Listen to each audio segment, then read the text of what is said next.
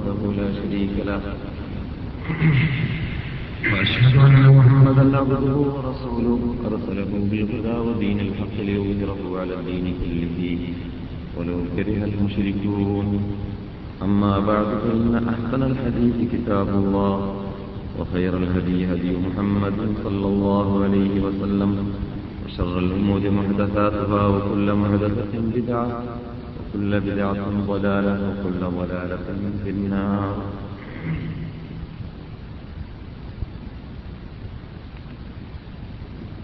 اللهم صل على محمد وعلى آل محمد كما صليت على إبراهيم وعلى آل إبراهيم. اللهم بارك على محمد وعلى آل محمد كما باركت على إبراهيم وعلى آل إبراهيم. في العالمين إنك حميد مجيد. اللهم أعز الإسلام والمسلمين وأذل الشرك والمشركين وانصرنا على القوم الكافرين.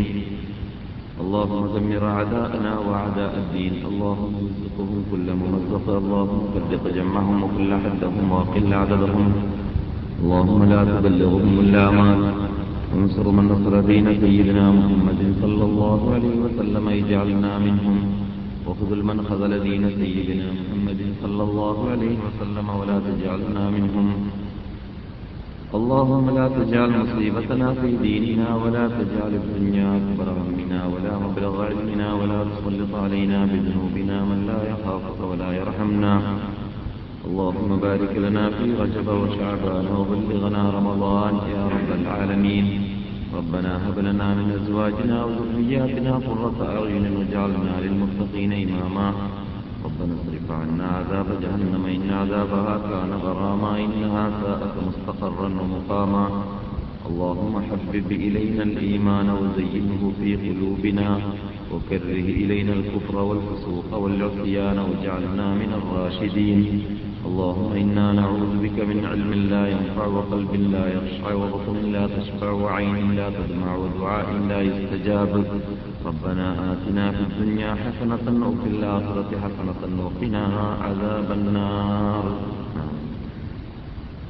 أعوذ بالله من الشيطان الرجيم. بسم الله الرحمن الرحيم.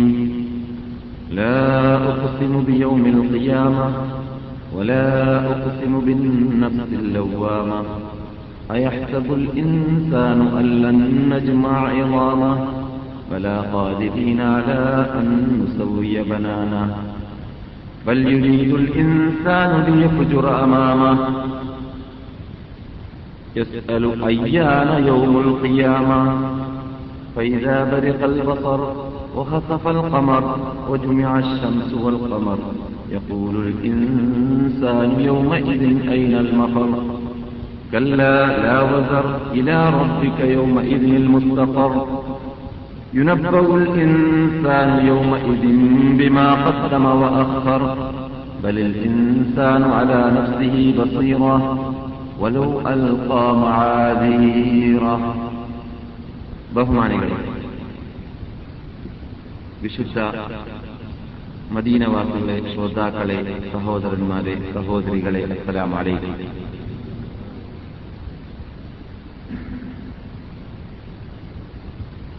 നാം ഏതാനും അഞ്ചോ ആറോ ക്ലാസുകളിലായിട്ട് ചർച്ച ചെയ്ത് വരുന്ന വിഷയം പ്രതിഫലം നൽകപ്പെടുന്ന നാൾ എന്നതാണ്. അതേക്കുറിച്ച് പല കാര്യങ്ങളും നാം ചർച്ച ചെയ്ത് കഴിഞ്ഞു. യാമത്ത് നാളിന്റെ അലാമത്ത് എന്തൊക്കെയാണ് എന്നതിനെക്കുറിച്ചാണ് അവസാനമായി നാം ചർച്ച ചെയ്ത് വരുന്നത്. അതിൽ ആദ്യത്തെ അലാമത്താണ് കഴിഞ്ഞ ക്ലാസുകളിലൂടെ അടുത്ത ക്ലാസുകളിലൂടെ അല്ലെങ്കിൽ ക്ലാസ്സിലൂടെ നാം ചർച്ച ചെയ്തത്. കഴിഞ്ഞ ഒന്നോ രണ്ടോ ക്ലാസ്സിലൂടെ ക്യാമത്ത് നാളിന്റെ ആദ്യത്തെ അലാമത്ത് അതിന്റെ മിക്ക ഭാഗങ്ങളും അള്ളാഹു സുബാനുഭവത്താല ക്യാമത്ത് നാളിനെ കുറിച്ച് ഖുർആാനിൽ എത്ര സ്ഥലങ്ങളിൽ ഏത് രൂപത്തിലൊക്കെ സംസാരിച്ചിട്ടുണ്ട് എന്നതും ക്യാമത്ത് നാളിനെ കുറിച്ച് ഈ പ്രതിഫലം നൽകപ്പെടുന്ന ദിവസത്തെക്കുറിച്ച് ചർച്ച ചെയ്യാൻ നാം ആരംഭിച്ചപ്പോൾ വിശദീകരിച്ചിട്ടുണ്ട് എന്ന് നിങ്ങൾ ഓർക്കുന്നുണ്ടായിരിക്കുമല്ലോ. ഞാനിപ്പോൾ ഓതിവെച്ചതായ സൂറത്തിൽ അള്ളാഹു സുബാനോത്താല അതിന്റെ പ്രാധാന്യം ലോകം മനസ്സിലാക്കാൻ വേണ്ടി തന്നെ സാധാരണ സത്യവാചകം ഉപയോഗിക്കാറുള്ളത് പോലെ അള്ളാഹു ക്യാമത്ത് നാൾ അന്ത്യദിനം കൊണ്ട് സത്യം ചെയ്തുകൊണ്ട് ആണ് ഞാൻ ഓതിവെച്ച സൂറത്തിനെ ആരംഭിച്ചിരുന്നത്.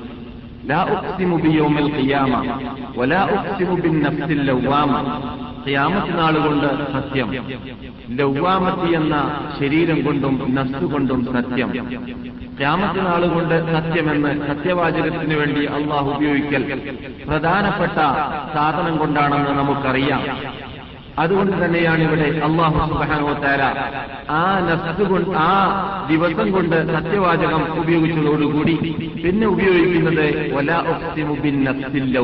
എന്നാണ്. രണ്ടുമായിട്ട് തെറ്റുണ്ടാവണം ബന്ധമുണ്ടാവണം. അതുകൊണ്ടായിരിക്കണം അള്ളാഹു സുബാനോ താല നസ്തുല്ലവ്വാമയെ യൗമുഖ്യാമത്തിനോട് ബന്ധിപ്പിച്ചുകൊണ്ട് രണ്ടിനെയും ഒരേ ഇനത്തിൽപ്പെടുത്തിയുകൊണ്ട് സത്യവാചകത്തിന് ഉപയോഗിക്കാൻ കാരണം. നഫ്സുൽ ലവാമ എന്ന് പറഞ്ഞാൽ തെറ്റ് ചെയ്തു വന്ന് ചെയ്തു കഴിഞ്ഞാൽ ആക്ഷേപാർഹമായ വല്ലതും ചെയ്തു കഴിഞ്ഞാൽ ശരീരത്തെ ആക്ഷേപിച്ചുകൊണ്ടേയിരിക്കുന്ന ആ ശരീരത്തിന്റെ ഉടമ എന്നാണ്. അത് അള്ളാഹു സുബാനത്തല സ്നേഹിക്കുന്ന ശരീരം ശരീരമാണ് യഥാർത്ഥത്തിൽ ലൗവാമത്ത് എന്ന് പറയുന്നത്. നസ് പല ഇനമാണ്. അതിൽ ഏറ്റവും അള്ളാഹു ഇഷ്ടമില്ലാത്ത ഇനമാണ് അമ്മാറത്ത് എന്ന് പറയുന്ന നസ് അമ്മാറത്ത് എന്ന് പറഞ്ഞാൽ ദോഷകരമായ കുറ്റകരമായ കാര്യങ്ങളിലേക്ക് പ്രേരണ നൽകുന്ന നഫ്സ് എന്നാണ്. തോന്നിവാസം ചെയ്യാൻ തന്നെ പൂതി. അനാചാരവും അക്രമവും അക്രമവും അനീതിയും തോന്നിവാസവും ചെയ്യാനുള്ള പൂതി. അശ്ലീലം കേൾക്കാനും കാണാനും സംസാരിക്കുവാനുമുള്ള പൂതി. അങ്ങനെയുള്ളതായ വിഭാഗത്തിന്റെ അല്ലെങ്കിൽ കൽപ്പന കൽപ്പിക്കുന്ന നെഫ്സ് ശരീരം ആത്മാവ് അത് അമ്മാറത്ത് എന്നാണ് ബഹുമാനപ്പെട്ട യൂസുഫ് നബി അലിസ്ലാമിനെ ആക്ഷേപിക്കപ്പെട്ടിരുന്നതായ രംഗത്ത് അള്ളാഹു സുബാനോ തേല അവർ അവരെക്കുറിച്ച് ആക്ഷേപിക്കപ്പെട്ടിരുന്ന ആക്ഷേപം തെറ്റിദ്ധാരണ മാത്രമാണ്. അതിനൊന്നും യാഥാർത്ഥ്യമില്ല എന്ന് ലക്ഷ്യസഹിതം ആ ഈജിപ്ത് രാജാവിന്റെ കൊട്ടാരത്തിൽ താമസിക്കുന്നവരുടെ മധ്യേ ആ കൊട്ടാരത്തിലും അതിലുള്ള പാർലമെന്റിലും അതിലുള്ള അസംബ്ലിയിലും അതിൽ ജീവിക്കുന്നതായ എല്ലാ ഹതമിന്റെ അടുക്കലും ജോലിക്കാരുടെ അടുക്കലുമെല്ലാം യൂസുഫ് നബി അലിസ്ലാം ിനെ കുറിച്ച് കൊട്ടാരത്തിൽ ആരോപിക്കപ്പെട്ടിരുന്ന ആരോപണവും അത് കാരണത്താൽ അദ്ദേഹം ജയിൽ പുള്ളിയായിരുന്നതുമെല്ലാം യഥാർത്ഥത്തിൽ അയാഥാർത്ഥ്യമാണ്. യാഥാർത്ഥ്യമല്ല. യൂസുഫ് നബി അള്ളാഹു മഴസുമായി തെരഞ്ഞെടുത്തിരുന്ന അള്ളാഹുവിന്റെ ഏറ്റവും അടുത്ത അടിമ തന്നെയാണ് എന്നത് അവിടെ വ്യക്തമായി തെളിഞ്ഞതായ രംഗത്ത് യൂസുഫ് നബി അലി ഇസ്ലാം പറഞ്ഞ വാക്കായിട്ട് അള്ളാഹു സുബാനു തല ഖുർആാനിൽ നമ്മെ അറിയിക്കുന്നു.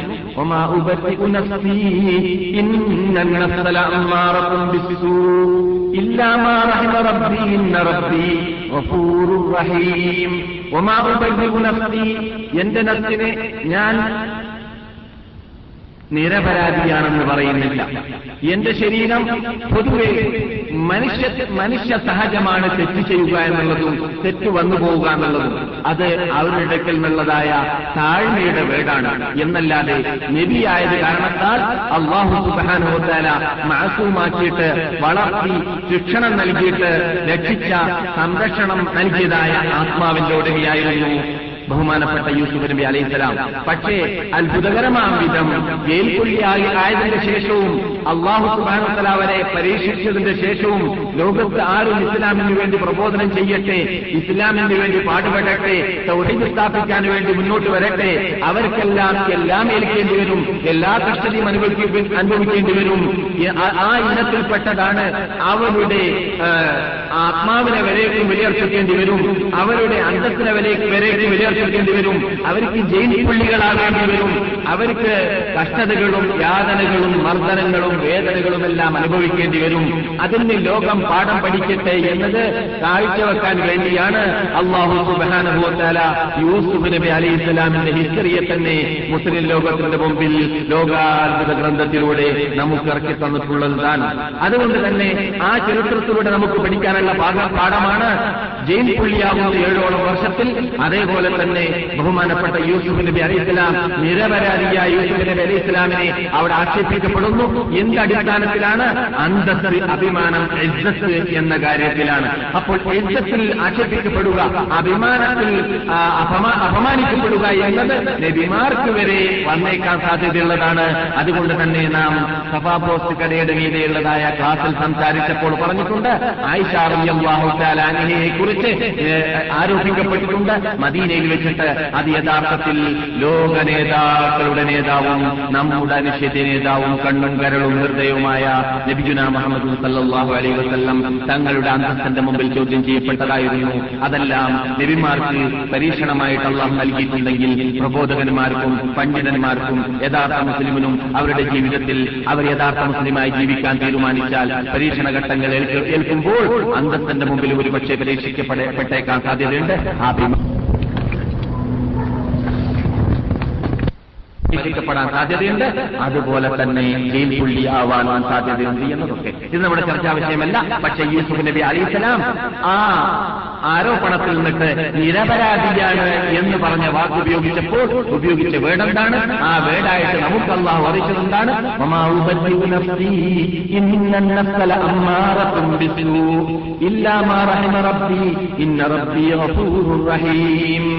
എന്റെ നഫ്സ് നിരപരാധിയാണെന്ന് നാം പറയും ഞാൻ പറയുന്നില്ല.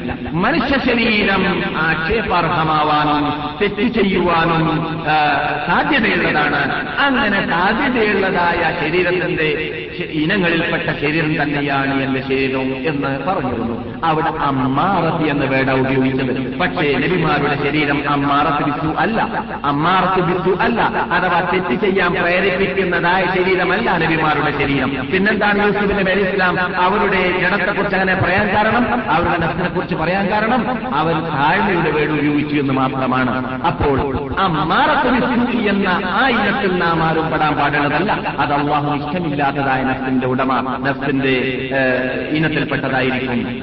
രണ്ടാമത്തെ ഇനമാണ് ലൗവാമത്ത്. അള്ളാഹു തആല ഇഷ്ടപ്പെടുന്ന നഫ്സാണത്. നഫ്സ- നഫ്സുൽ ലൗവാമ എന്ന് പറയുന്നത്. എന്താണ് നഫ്സുൽ ലൗവാമ എന്ന് പറഞ്ഞാൽ തെറ്റ് മനുഷ്യ സഹജമാണെന്ന് നമുക്കറിയാം. അള്ളാഹുന്റെ റസൂൽ പറയുന്നതാണ് നാം സാധാരണ കേട്ട് പരിചയമുള്ളതാണ് പുല്ലുബനി ആദമ ഹത്ത ആദമന്റെ സന്തതികൾ മുഴുവനും തെറ്റ് ചെയ്തു പോകുവാനും പാപങ്ങൾ ചെയ്തു പോകുവാനും സാധ്യതയുള്ളതാണ്. അപ്പോൾ മനുഷ്യ സഹജമാണ് തെറ്റ് എന്നതാകുമ്പോൾ നിന്ന് തെറ്റ് വന്നേക്കാൻ സാധ്യതയുണ്ട്. പക്ഷേ തെറ്റ് വന്നേക്കുക എന്നതല്ല മറിച്ച് തെറ്റ് വരുമ്പോൾ അത് തെറ്റാണ് എന്നത് മനസ്സിലാക്കിയിട്ട് ശരീരത്തെ തന്നെ ദൈനംദിനം തെറ്റ് വരുമ്പോഴെല്ലാം ആക്ഷേപിപ്പിച്ചുകൊണ്ടേയിരിക്കുക ആക്ഷേപിച്ചുകൊണ്ടേയിരിക്കുക. അങ്ങനെ ആക്ഷേപിക്കുന്നതായി എന്ത് ജഡമാണ്? നിനക്ക് നിരകത്തെ ഭയമില്ലേ? നിനക്ക് മരിക്കാനുള്ള ആഗ്രഹമില്ലേ? എന്ന് സ്വശരീരത്തെ ആക്ഷേപിക്കുക. സ്വശരീരത്തെ എപ്പോഴും ഇടയ്ക്കിടെ ഓർമ്മപ്പെടുത്തിക്കൊണ്ടേയിരിക്കുക. എന്നത് ആയിരുന്നു ആ ചിന്ത ഉള്ള വിഭാഗത്തിന്റെ പേരാണ് ലൗവാമത്തുൽ നഫ്സ്. ലൗവാമ എന്ന് പറയുന്നത്. ഈ നഫ്സുൽ കൊണ്ട് അള്ളാഹു സുബ്ഹാനഹു വ തആല സത്യവാചകം ഉപയോഗിച്ചത് ഉപയോഗിച്ചതിലൂടെ നമുക്ക് മനസ്സിലാക്കാൻ സാധിക്കുന്നു എന്ത്? നാം നഫ്സുൽ ലവാമത്തിന്റെ ഉടമയായിരിക്കേണ്ടതാണ്. അത് അള്ളാഹു ഇഷ്ടമുള്ളതാണ്. മൂന്നാമത്തെ ഇനം വളരെ ഉയർന്ന ഗ്രേഡാണ്. അതാണ് മുത്തമഇന്ന എന്ന് പറയുന്നത്. ഉത്തമ ഇന്ന അള്ളാഹു പ്രീതിപ്പെട്ടതല്ലാതെ ചെയ്യുകയില്ല. അള്ളാഹു തൃപ്തിപ്പെട്ടതല്ലാതെ ചെയ്യുകയില്ല.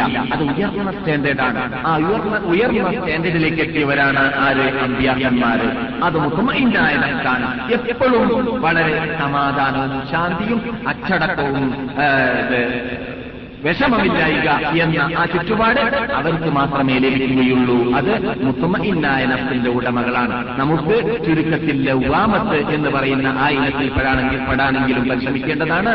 നഫ്സുൽ ആ, ആ, അമ്മാറ എന്ന് പറയുന്ന തെറ്റുകൾ ചെയ്യാൻ വേണ്ടി പ്രേരണ നൽകുന്ന ഇനത്തിൽ പെട്ടുപോകാതിരിക്കാൻ വേണ്ടി പരിശ്രമിക്കേണ്ടതാണ്. ഈ സത്യവാചകങ്ങൾ അള്ളാഹ് ഉപയോഗിച്ചിട്ട് അള്ളാഹു എന്ന് പറയുന്നത്?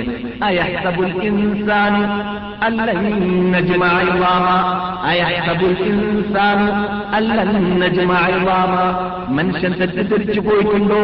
അവന്റെ എല്ലുകളെയും കുത്തുകളെയുമെല്ലാം ഉള്ളുകളെയുമെല്ലാം നാം ഒരുമിച്ച് കൂട്ടുകയില്ല. അതിനുള്ള കഴിവ് നമുക്കില്ല എന്ന് അവൻ തെറ്റിദ്ധരിച്ചു പോയിട്ടുണ്ടോ എന്നാണ് പിന്നെ ചോദിക്കുന്നത്?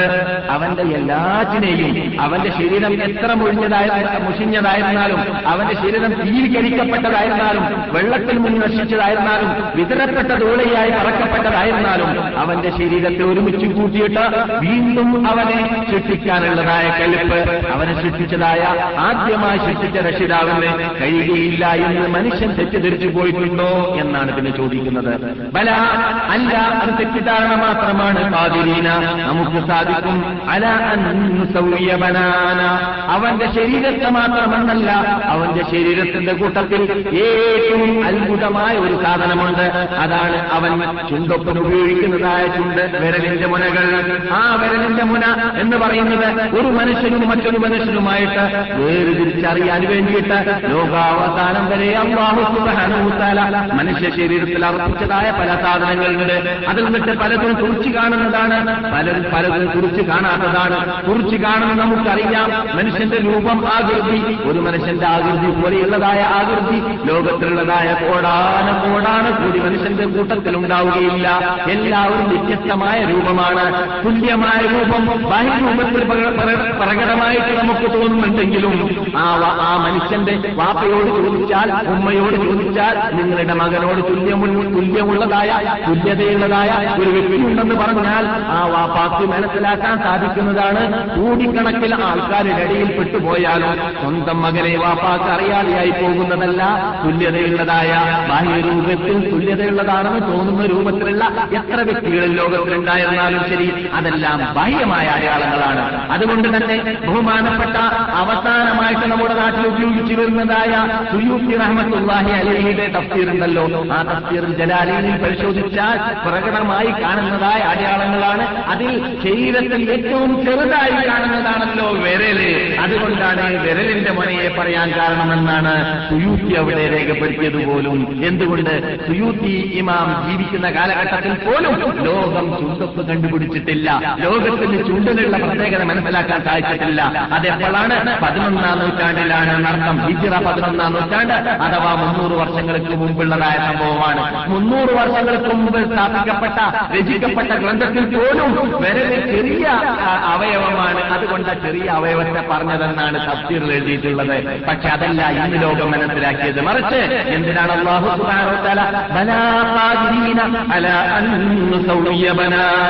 മനുഷ്യന്റെ വിരലിന്റെ മുനകളെവരേക്കും നമുക്ക് വീണ്ടും ശിക്ഷിക്കാൻ സാധിക്കുമെന്ന് പറഞ്ഞതിന്റെ പിന്നിലുള്ള രഹസ്യം ആ വിരൽ ഒരു മനുഷ്യന്റെ വിരലിന്റെ ആ തുണ്ടൊപ്പ് മറ്റു മനുഷ്യനോട് തുല്യതയുള്ളതല്ല എന്നത് ലോകം ആധുനിക യുഗത്തിൽ കണ്ടുപിടിച്ചു കഴിഞ്ഞതോടുകൂടി അള്ളാഹു വ ആ വീട് ഉപയോഗിച്ചതിൽ നിന്നിട്ട് തുല്യതയില്ലാതെ മനുഷ്യന്റെ പരസ്പരം മനസ്സിലാക്കാൻ സാധിക്കുന്ന വലിയൊരു അടയാളമായിട്ട് അവസാന കാലഘട്ടത്തിൽ ലോകം കണ്ടുപിടിക്കാൻ പോകുന്നതാണ് വിരലൊപ്പ് അല്ലെങ്കിൽ ചുണ്ടൊപ്പ്.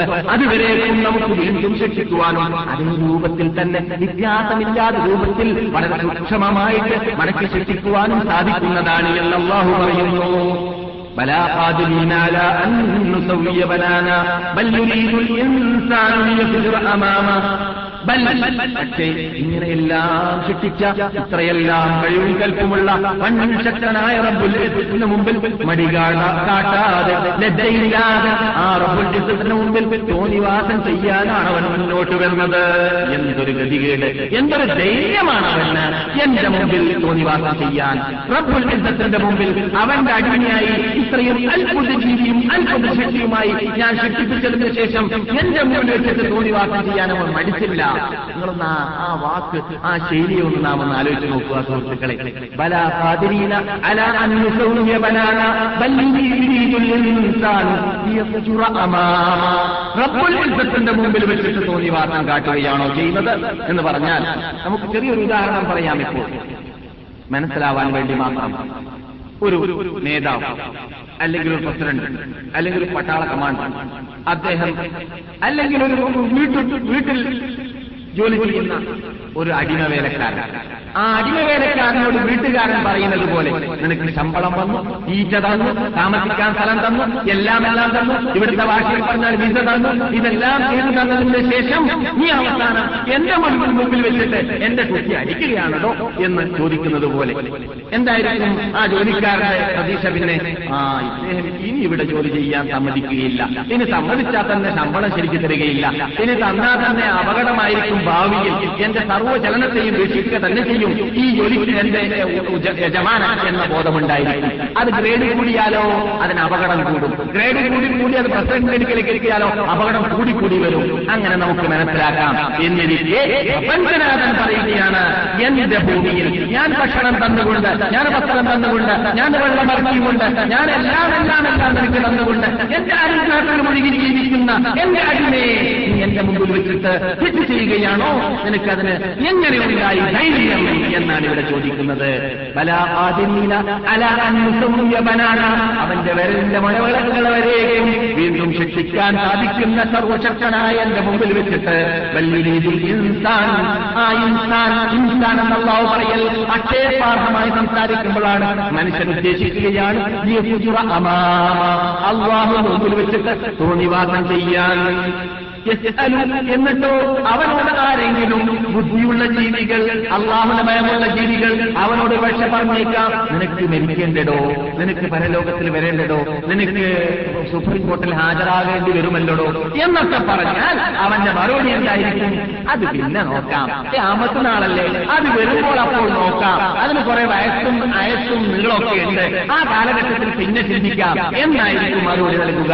എന്നിട്ട് അവൻ പറയും പോലെ ഇരിക്കുന്നു. അള്ളാഹുന്റെ ഈ വാക്ക് നാം ഇപ്പോൾ കേട്ടുകൊണ്ടിരിക്കുന്ന വാക്കുകളായതുകൊണ്ട് നാം സാധാരണ മുസ്ലിം വേഷധാരികളുടെയും നാമധാരികളുടെയും ഗണേഷ്മാരി മുസ്ലിങ്ങളുടെയും തൊള്ളയിൽ നിന്നിട്ട് കേട്ട് പരിചയമുള്ള വേടാണ് അവൻ പറയുന്നു എന്നൊരു ത്യാമന്നാളാണ് എപ്പോഴാ അതിനൊക്കെ എത്ര കാലഘട്ടമുണ്ട് എന്ന് സാധാരണ പറയുന്ന വേടാണ്. അള്ളാഹു പറയുകയാണ് അങ്ങനെയാണ് വിട്ടി തോന്നിവാസി. തെറ്റ് ചെയ്യുന്ന സമയത്ത് ആരെങ്കിലും അത് തെറ്റാണ്. സുപ്രീം കോർട്ടിലേക്ക് ഹാജരാകേണ്ടി വരുമെന്ന് പറഞ്ഞാൽ മറുപടി നൽകുക يسأل أيان يوم القيامة فإذا برق البصر وخسف القمر وجمع الشمس والقمر يقول الإنسان يومئذ أين المفر രക്ഷയില്ല. അവന്റെ കണ്ണ് മിന്നൽ പോലെയാവുന്ന രംഗമുണ്ട് എന്താണ് സംഭവത്തിന്റെ ചുറ്റുപാടിന്റെ ഗാംഭീര്യത കൊണ്ട് തുറന്ന കണ്ണ് കൂട്ടാൻ രംഗമുണ്ട് ആ രംഗം വന്നു കഴിഞ്ഞാൽ ചന്ദ്ര ഗ്രഹമുണ്ടായി കഴിഞ്ഞാൽ അല്ലെങ്കിൽ ആ ഗ്രഹമുണ്ട്. അതെ. സൂര്യനെയും ചന്ദ്രനെയും അള്ളാഹു ഒരുമിച്ച് കൂട്ടിക്കഴിഞ്ഞാൽ നശീകരണത്തിലേക്ക് എത്തുന്ന രംഗം അഥവാ താമസനാളാണ് ഇത് പരലോകത്തെക്കുറിച്ച് പ്രതിഫലം നൽകപ്പെടുന്ന നാളിനെ കുറിച്ച് സുപ്രീം കോർട്ടിനെ കുറിച്ചല്ല പറയുന്നത് യഖൂലു ആ ദിവസത്തിൽ നേരത്തെ എപ്പോഴാണ് നാൾ അതന്ന് വരുമ്പോൾ നോക്കാം. ഇന്ന് വേണ്ടതൊക്കെ ചെയ്യാം. ഇന്ന് വേണ്ട തോന്നിവാസങ്ങളൊക്കെ ചെയ്യാം. ഇതിനുള്ള ചാൻസ് പിന്നെ കിട്ടുകയില്ല. അതുകൊണ്ട് ഈ ജീവിതം ക്ഷണികമാണ്. അത് അത്രയും ആസ്വാദ്യകരമാണ്. അതന്നിട്ട് ആസ്വദിച്ചു തീർക്കാം. പിന്നെ മരണമാസന്നമാവുമ്പോൾ ചിന്തിക്കാം. എന്നൊക്കെ പറഞ്ഞ് വീട്ടിയ മനുഷ്യനുണ്ടല്ലോ. എപ്പോൾ ഇൻസാൻ ആ മനുഷ്യൻ എന്ന് പറയുന്നതാണ് ആ ദിവസത്തിൽ എങ്ങോട്ടാണ് രക്ഷ കിട്ടാനുള്ളതായ ഭാഗം കിട്ടുക? ഏത് ഭാഗത്തോടിയാലാണ് രക്ഷ? എങ്ങോട്ടാണ് ഇപ്പോൾ ഞാൻ ഓടേണ്ടത് എന്ന് പറയുന്നതാണ്. രക്ഷയ്ക്ക് വേണ്ടിയിട്ട് അവർ അവൻ വഴി തേടുകയാണ് ആ സമയത്ത്. യഖൂലുൽ ഇൻസാനു പറയുന്നു അന്ന് രക്ഷപ്പെടാനുള്ള ഒരു വഴിയും ഒരു മാർഗവുമില്ല. അവിടെ ഒരു വഴി മാത്രമേ ഉള്ളൂ അഥവാ സുപ്രീം കോർട്ടിലേക്ക് ചെല്ലാനുള്ള മാർഗം മാത്രമാണ്. പിന്നിലോ വലത് ഭാഗത്തോ ഇടത് ഭാഗത്തോ എവിടേക്കും ഓടാനുള്ള ചാൻസ് ഇല്ല ഒറ്റൊരു ഭാഗത്ത് മാത്രമേ അവർ അവന് ചെല്ലാനോ കുതിക്കുവാനോ സാധിക്കുകയുള്ളൂ.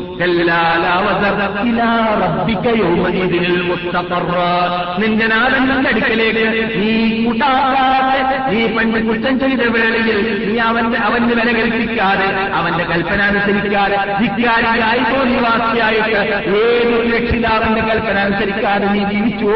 ആ രക്ഷിതാവിന്റെ മുമ്പിലേക്കാണ് നീ അന്ന് നിന്ന് പോകുന്നത്. ഇന്ന് അവന്റെ മുമ്പിലേക്കല്ലാതെ മറ്റൊരു ഭാഗത്തിലേക്കും നിനക്ക് പോകാൻ സാധിക്കുന്നതേ അല്ല എന്ന് പറയപ്പെടുന്നതാണ്. ധിക്കാരിയായ മനുഷ്യനോട് പറയപ്പെടുന്നതാണ് അവൻ ചെയ്തു? അവൻ പ്രവർത്തിച്ചു? അവൻ എന്തൊക്കെയാണ് ഭൂമിയിൽ വെച്ചിട്ട് ജീവിച്ചപ്പോൾ സംസാരിച്ചത് പ്രവർത്തിച്ചത് റിക്കാർഡാക്കപ്പെട്ടത് അതെല്ലാമായിരിക്കും അവനോട് പറയുന്നത്. അന്ന് ആ സുപ്രീം കോർട്ടിലേക്ക് എത്തിക്കഴിഞ്ഞാൽ ഓരോ മനുഷ്യനും അവൻ ചെയ്ത നിസ്കാരത്തിന് അവൻ ചെയ്ത തോന്നിവാസത്തിന് അവൻ ചെയ്ത അനാചാരത്തിന് അവൻ തന്നെ സാക്ഷിയാണ്. എന്ത് ഉപാധി പറഞ്ഞിട്ട് രക്ഷ പ്രാപിക്കാൻ അവൻ പരിശോധിച്ചാലും ശരി. എന്ത് ഒഴിവിഴിവ് പറഞ്ഞിട്ട് ഞാൻ വന്നുപോയതാണ് രക്ഷിതാവ് എന്ന് പറഞ്ഞാലും ശരി. തെറ്റ് ചെയ്യുന്ന വേളയിൽ അറിയാം അവൻ അടിമയായിരുന്നു. അടിമ വേല ചെയ്തുകൊണ്ടേയിരിക്കുകയാണ്. പ്രപഞ്ചനാഥന്റെ എതിരിലാണ് അവൻ പ്രവർത്തിക്കുന്നത് എന്നവൻ അറിഞ്ഞുകൊണ്ടാണ് ചെയ്തത് എന്നത് അവൻ ആ സന്ദർഭത്തിൽ അറിയാവുന്ന ഒരു പരമാർത്ഥമാണ്. ഞാനിത് പറഞ്ഞത് എന്ത്? ഇതിന് വേണ്ടിയാണ്? അള്ളാഹു സുബാനുഭവത്തേന ഖുർആാനിൽ ക്യാമത്ത് നാളിനെ കുറിച്ച് ചർച്ച ചെയ്യുമ്പോഴെല്ലാം നമ്മെ ആ ക്യാമത്ത് നാളിലേക്ക് ഒരുങ്ങാൻ വേണ്ടിയുള്ളതായ വാണിംഗ് നൽകിയിട്ടുണ്ടെങ്കിൽ അത് നമ്മുടെ പ്രധാന ലക്ഷ്യമായിരിക്കേണ്ടതാണ്. എന്നല്ലാതെ കഥ കേൾക്കലല്ല. ക്യാമത്ത് നാളിലുള്ളതായ അടിയാളങ്ങളെയൊക്കെ കേട്ട് രസിക്കാൻ മാത്രമുള്ളതൊന്നുമല്ല നമ്മുടെ ക്ലാസ്. അങ്ങനെ ആരും തെറ്റിദ്ധരിച്ചു പോകരുത്. അതിനു വേണ്ടിയാണ് ഇത്തരം കാര്യങ്ങൾ നാം സാധാരണ ഉണർത്താറുള്ളത് അത് അതേ ഗൗരവത്തിൽ ഗ്രഹിച്ച് മനസ്സിലാക്കിയിട്ട് ജീവിതത്തിൽ പകർത്താൻ അള്ളാഹു നമ്മെ അനുഗ്രഹിക്കുമാറാകട്ടെ. നാം കഴിഞ്ഞ ക്ലാസ്സിൽ ഏറ്റവും തൊട്ട ക്ലാസ്സിലും അതിനു മുമ്പത്തെ ക്ലാസ്സിലും പറഞ്ഞു ക്യാമത്തിനാളിന്റെ ആദ്യത്തെ അലാമത്ത് എന്താണ് നമ്മുടെ അനിശ്ചയത്തി നേതാവായ നബിഗുന മുഹമ്മദ് സല്ലാഹു അലൈ വസല്ലം തങ്ങൾ ഇവിടെ നബിയായിട്ട് നിയോഗിക്കപ്പെടുക എന്നതാണെന്ന് പറഞ്ഞു. നബി ഇവിടെ നബിയായിട്ട് നിയോഗിക്കപ്പെടുന്നത് ക്യാമത്തിനാളിന്റെ ആദ്യത്തെ അലാമത്താണ്. അതിനെക്കുറിച്ചാണ് രണ്ടാഴ്ചയും നാം സംസാരിച്ചത്. നബി സല്ലാഹു അലൈ വസല്ലം തങ്ങൾ അവസാനത്തെ ദൂതരാണ്. അവസാനത്തെ ദൂതർ എന്ന് പറഞ്ഞാൽ ഈ മതം അവസാനിക്കും എന്ന് പറഞ്ഞാൽ ഈ മതത്തിന് ദൂതന്മാരായ ദൂതന്മാരായിട്ട് ഇനി നബി വരാനില്ല. ഇത് അവസാനത്തെ നബിയാണ്. ഈ നബി വരലോടുകൂടി ഈ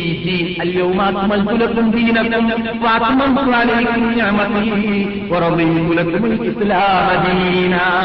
നിങ്ങളുടെ പ്രസ്ഥാനം ഈ മുഹമ്മദ് നബി അലൈഹി വസല്ലം തങ്ങളുടെ ഇരുപത്തിമൂന്ന് കൊല്ലത്തെ നീണ്ട ആ ജീവിതത്തോടു കൂടി ഇതാ സമാപിച്ചു കഴിഞ്ഞിരിക്കുകയാണ്. ഇതിൽ ഉള്ളിക്കോ ഇതിൽ വള്ളിക്കോ പുള്ളിക്കോ കൂട്ടിച്ചേർക്കുവാനോ കുറക്കുവാനോ ഉള്ള അവകാശമോ അധികാരമോ ലോകത്തിലുള്ള ഒരു ശക്തിക്കോ വ്യക്തിക്കോ ഇല്ല. സമാപിച്ചു കഴിഞ്ഞു. ഇത് നിങ്ങളുടെ സുബ്ഹാനഹുവതആല പ്രീതിപ്പെട്ടതായ തെറ്റിപ്പെട്ടതായ ഏകമതം അത് മുഹമ്മദ് നബി സല്ലാഹു അലൈ വസല്ലം തങ്ങൾ മുഖേന നിങ്ങൾക്ക് വന്നതായ ഈ തത്വസംഹിതയാണ് ഭരണഘടനയാണ് ജീവിത പദ്ധതിയാണ്. ഇതല്ലാതെ നിങ്ങൾ നിങ്ങളുടെ വ്യക്തി സാമൂഹ്യ സാമ്പത്തിക രാഷ്ട്രീയ ജീവിതത്തിലോ നിങ്ങളുടെ ജീവിതത്തിന്റെ കുടിൽ തൊട്ട് കൊട്ടാരം വരെയുള്ള ഏത് മുറകളിലോ നടപ്പാക്കാൻ വേണ്ടി അംഗീകരിച്ചു പോകരുത് സ്വീകരിച്ചു പോകരുത് മനുഷ്യരാശിയെ എന്ന് അറഫയിൽ വെച്ച് പ്രഖ്യാപിക്കപ്പെട്ടതോടുകൂടി ഈ മതം അവസാനിച്ചു. ഈ മതത്തിന്റെ അവസാനത്തെ ദൂതനായിട്ട് വന്നവരാണ് നബി എന്ന് പറയുമ്പോൾ അലൈഹി വസല്ലം തങ്ങൾ രാമത്തിനാളിന്റെ നാളിന്റെ ആദ്യത്തെ അലാമത്താണെന്നാണ് നാം മനസ്സിലാക്കിയത്. അതുകൊണ്ട് നബി സല്ലല്ലാഹു അലൈഹി വസല്ലം തങ്ങൾ ഇനി ശേഷം വല്ല നബിയും നബിയാണെന്ന് പറയുകയാണെങ്കിൽ അത് യഥാർത്ഥ നബിയല്ല. നബിയാണ് അംഗീകരിച്ചു പോകരുത്. എന്തുകൊണ്ട്? ഇന്നലെ രാത്രി നാം സംസാരിച്ചപ്പോൾ കേട്ടതാണ് അലീബ് നബി താലിബ് അൻഹുവിനെ നബി സല്ലല്ലാഹു അലൈഹി വസല്ലം തങ്ങളുടെ തബൂക്ക് വേണ്ടി പോയപ്പോൾ പ്രതിനിധിയാക്കിയിട്ട് ഇവിടെ നിർത്തിയപ്പോൾ ബഹുമാനപ്പെട്ട അലീബ് നബി താലിബ് തആല അൻഹുവിനെ ആക്ഷേപിച്ചു. മദീനവാസികൾ നിൽക്കുന്നതായ കപട വിശ്വാസികൾ ഈ ആക്ഷേപം കേട്ടപ്പോൾ ഞാൻ വരികയാണ് റസൂലെ ഈ കപട വിശ്വാസികൾ ഞാൻ ഇന്ന് ചെയ്യാൻ ആഗ്രഹിക്കാത്തത് കൊണ്ടാണെന്നും ഞാൻ കാപ്പറ്റത്തിന്റെ ഉടമയാണെന്നൊക്കെ തെറ്റിദ്ധരിച്ചിട്ട് അവരെന്നെ നശിപ്പിക്കുകയാണ് റസൂലെ. അതുകൊണ്ട് തന്നെ നിങ്ങൾ യുദ്ധത്തിന് വേണ്ടി കൂട്ടണമെന്ന് പറഞ്ഞുകൊണ്ട് നബിയുടെ പിന്നിലേക്ക് ലഭിച്ചപ്പോൾ ചോദ്യമായിരുന്നു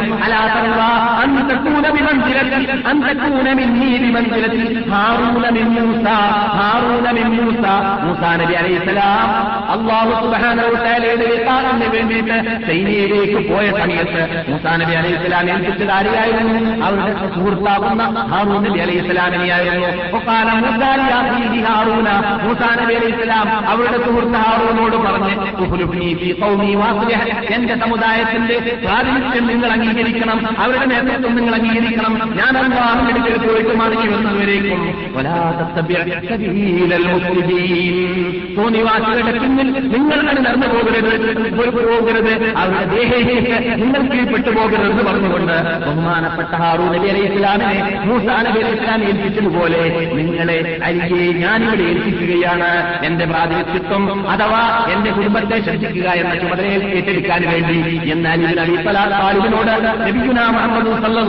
വസല്ലം തങ്ങൾ പറഞ്ഞപ്പോൾ കൂട്ടിച്ചേർത്ത വീടായിരുന്നു പക്ഷേ ലാ നബിയീൻ. എന്റെ ശേഷം നബിയില്ല. നിങ്ങൾ എന്റെ പ്രതിനിധിയാണ്. എന്നതിന്റെ അർത്ഥമെന്തല്ല? നിങ്ങൾക്ക് എന്റെ ശേഷം ലഭിയാവാൻ പറ്റുമെന്നല്ല.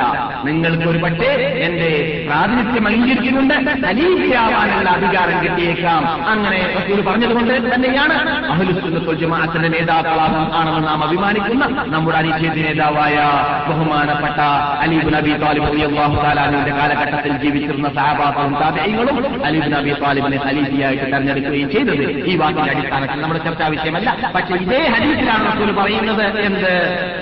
എന്റെ ശേഷം നബിയില്ല. എന്റെ ശേഷം നബിയില്ല അലിയെ. അതുകൊണ്ട് ഉമറിനോട് പറഞ്ഞിരുന്നതിന് മുമ്പ് ഒരു പ്രാവശ്യം. ആർക്കെങ്കിലും നബിയാവാനുള്ളതായ അവകാശം എന്റെ ശേഷമുണ്ടെങ്കിൽ ഉമറെ നിങ്ങളായിരുന്നു നബിയാവേണ്ടതെന്ന് ഉമർ ഖത്താബിനോടും നബി സല്ലാസുകൾ പറഞ്ഞിരുന്നു. അപ്പോൾ അതിന്റെ അതിൽ നിന്നെല്ലാം നമുക്ക് മനസ്സിലാക്കാം. നബിക്ക് ശേഷം ഇവിടെ അവകാശമുള്ളവർ തന്നെ വരികയാണെങ്കിലും അവർക്ക് നുപൂവത്ത് കിട്ടുന്നതല്ല എന്തുകൊണ്ട് നബിയോടുകൂടി നുപൂവത്ത് അവസാനിച്ചു കഴിഞ്ഞു എന്ന് നാം മനസ്സിലാക്കിയിരിക്കേണ്ടതായ ഒരു യാഥാർത്ഥ്യമാണ്. എന്നാണ്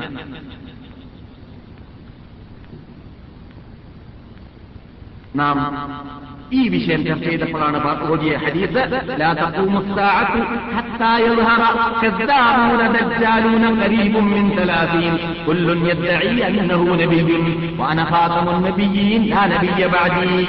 രാമനാൾ വരുന്നതല്ല മുപ്പതോളം പടികള്ളന്മാരായ നബിയാണെന്ന് വാദിക്കുന്ന ആൾക്കാർ എന്റെ ശേഷം വരുന്നത് വരേക്കും എല്ലാവരും ഞാൻ നബിയാണെന്ന് പറയുന്നതായിരിക്കും. വാനഹാസമുൻ നബിയും ഞാൻ നബിമാർക്ക് ജീവിച്ച ആളാണ്. എനിക്ക് ശേഷം പിന്നെ നബി വരാനില്ല. എന്റെ ശേഷം നബിയില്ല എന്ന് പറഞ്ഞ ഹദീസ് ഇതിന്റെ മാനയും ഇതിൽ നിന്നുള്ള ചില വേർഡുകളും ഉണ്ട് എന്നതും നാം ഇവിടെ ഓതി വെച്ചിട്ടുണ്ട്.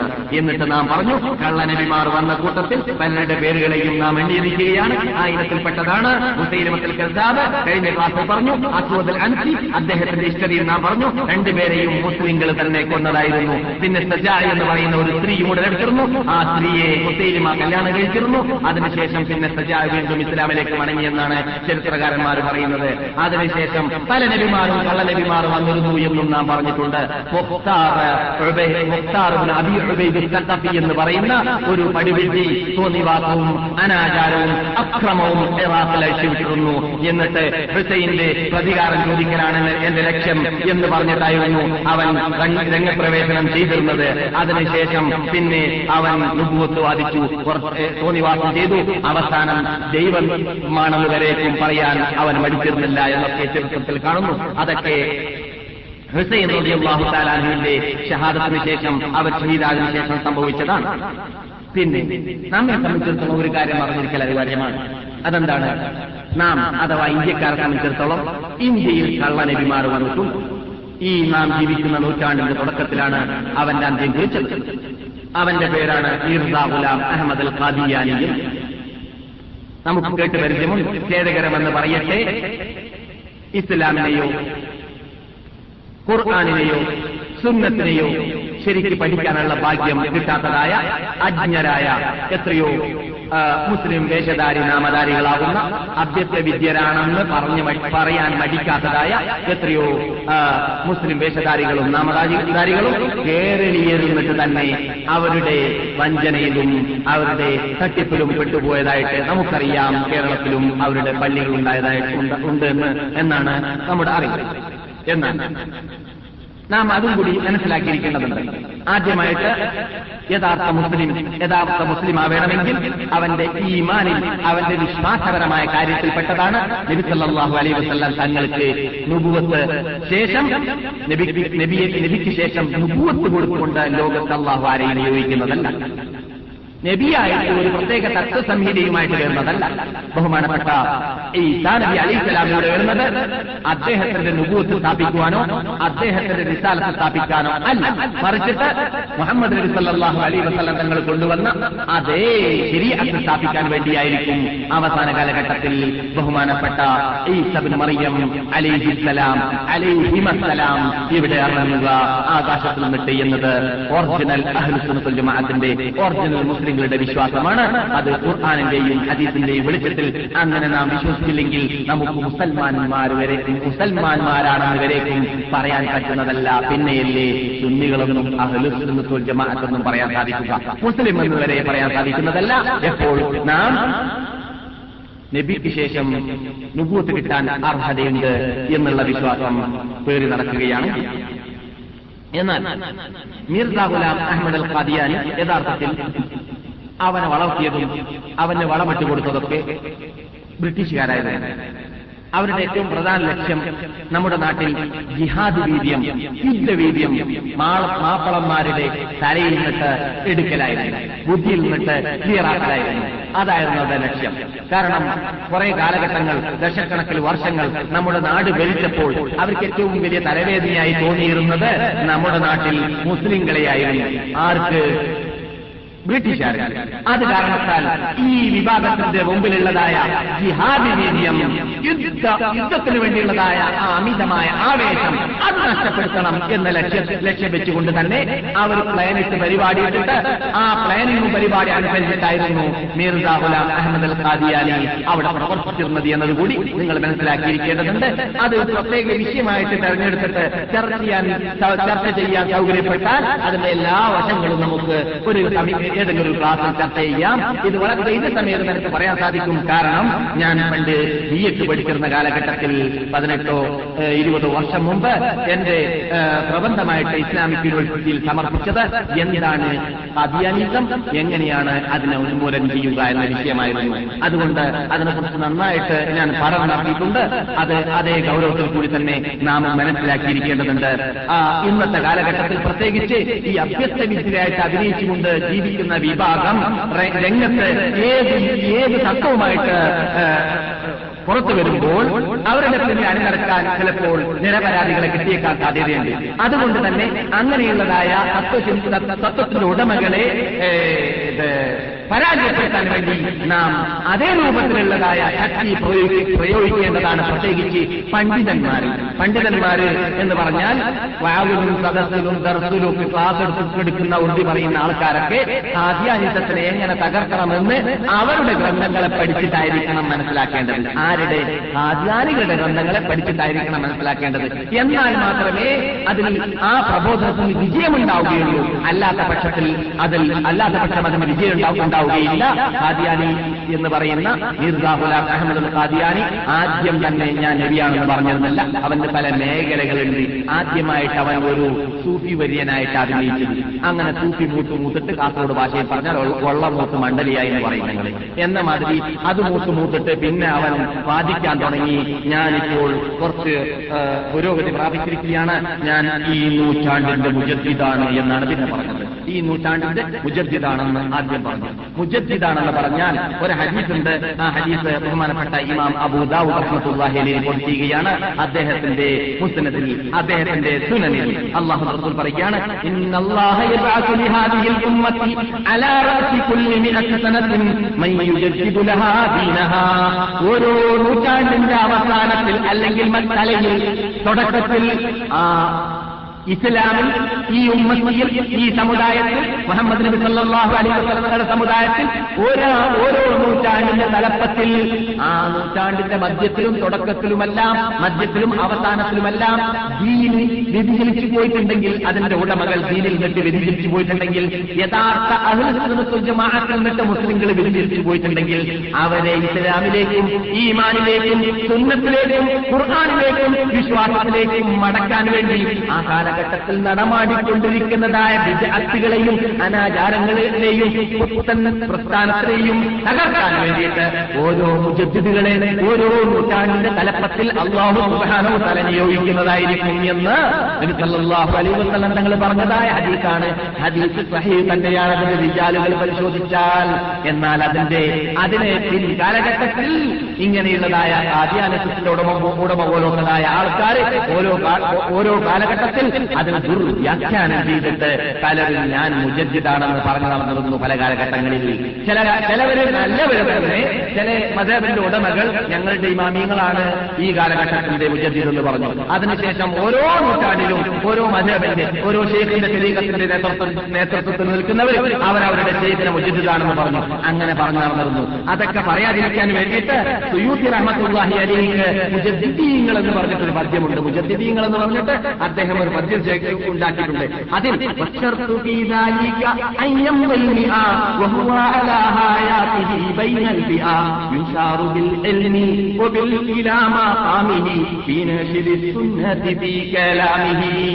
ഇത് ഷർത്താണെന്നാണ് എന്ത്? ആരാ ഉച്ചത്തിലാവുക ഏത് കാലഘട്ടത്തിലും ഉച്ചത്തിലാവരാരായിരിക്കും ഖുർആാനും ഹജീസിലും പാണ്ഡിത്യം നേടിയിട്ട് എൽമിന്റെ സമുദ്രമായി മാറിയിട്ട് ആ സമുദ്രത്തോട് ലോകം മുഴുവനും പ്രശ്ന പ്രശ്നം ചോദിക്കാൻ വേണ്ടി അഥവാ തത്വ ചോദിക്കാൻ വേണ്ടി എന്താണ് ഇമാമേ ഇതിന് വിധി ഇതിന് പ്രതിവിധി എന്ന് ചോദിക്കപ്പെടുന്ന വ്യക്തിയായിട്ട് കൈകൊണ്ട് ചൂണ്ടാൻ മാത്രം ചൂണ്ടിക്കാണിക്കാൻ മാത്രം അവകാശം നേടിയ അധികാരത്തിലെത്തിയ സ്ഥാനത്തിലേക്ക് എത്തിയ മാനത്തിലേക്ക് എത്തിയ ബഹുമതിയിലേക്ക് എത്തിയ വിജ്ഞാനത്തിലേക്ക് എത്തിയ വ്യക്തികൾക്ക് മാത്രമേ നിജജിതെന്ന് പറയാൻ സാധിക്കുകയുള്ളൂ. ഇതാണ് ഒന്നാം നൂറ്റാണ്ടിന്റെ തലപ്പത്തിൽ ഹിജറ നൂറ്റി ഒന്നിൽ മരിച്ച ബഹുമാനപ്പെട്ട ഉമർബുൻ അബ്ദുൽ അസീസ് റഹ്മത്തുല്ലാഹി അലിഹിയെ കുറിച്ച് ബഹുമാനപ്പെട്ട ഇമാം ജുഹ്രി റഹ്മത്തുല്ലാഹി അലിഹി പ്രഖ്യാപിക്കുന്നു. ഈ നൂറ്റാണ്ടിന്റെ തലപ്പത്തിൽ വന്ന മുജദ്ദിദായിട്ട് ഇന്ന് നമുക്ക് കാണുന്നത് ഉമർബുൻ അബ്ദുൽ അസീസിനെയാണെന്ന്. അതിൽ രണ്ടഭിപ്രായം അന്ന് ജീവിച്ചിരുന്ന മുസ്ലിം പണ്ഡിതന്മാരുടെ ഇടയിൽ മുജിത്തഹിദീങ്ങളുടെ ഇടയിൽ ഉണ്ടായിട്ടുമില്ല എന്തുകൊണ്ട്? അബ്ദുൽ അസീസ് ആരാണെന്ന് പെട്ടെന്ന് നിങ്ങൾക്ക് മനസ്സിലാക്കാൻ ഞാൻ പറയാം. തങ്ങളുടെ മരണശേഷം ജീവിതകാലം മുതൽ മരണശേഷം പുലഭാവകാശികളുടെ കാലഘട്ടത്തിലൊന്നും തന്നെ നാം ഇപ്പോൾ ഇസ്ലാമിന്റെ രണ്ടാമത്തെ മൂലാധാരമായിട്ട് മുസ്ലിം ലോകം കഴിച്ചു വരുന്നതായ നബിയുടെ ഇരുപത്തിമൂന്ന് കൊല്ലത്തെ ജീവിത ചര്യയെ ഉൾക്കൊള്ളുന്നതായ ഉൾക്കൊള്ളിക്കുന്നതായ ബഹുമാനപ്പെട്ട നബിയുടെ സുന്നത്ത് എന്ന് പറയുന്ന ആ ഹദീസ് ലോകത്തിൽ കുറിക്കപ്പെട്ടിരുന്നില്ല എഴുതപ്പെട്ടിരുന്നില്ല ക്രോഡീകരിക്കപ്പെട്ടിരുന്നില്ല ഗ്രന്ഥമായി രചിക്കപ്പെട്ടിരുന്നില്ല. അത് രചിക്കാൻ വേണ്ടിയിട്ട് ലോകത്തിൽ ആദ്യം ആരംഭിച്ചിരുന്നത് ബഹുമാനപ്പെട്ട നമ്മുടെ നമ്മുടെ അനുശേഷ നേതാവായ അഞ്ചാമത്തെ ഖലീഫത്തു റാഷിദാണെന്ന് മുസ്ലിം ലോകം മുസ്ലിം ലോകം അംഗീകരിച്ചതായ ബഹുമാനപ്പെട്ട ഉമർബുൻ അബ്ദുൽ അസീസ് റഹ്മത്തുള്ളാഹി അലൈഹി ആയിരുന്നു. ഉമർ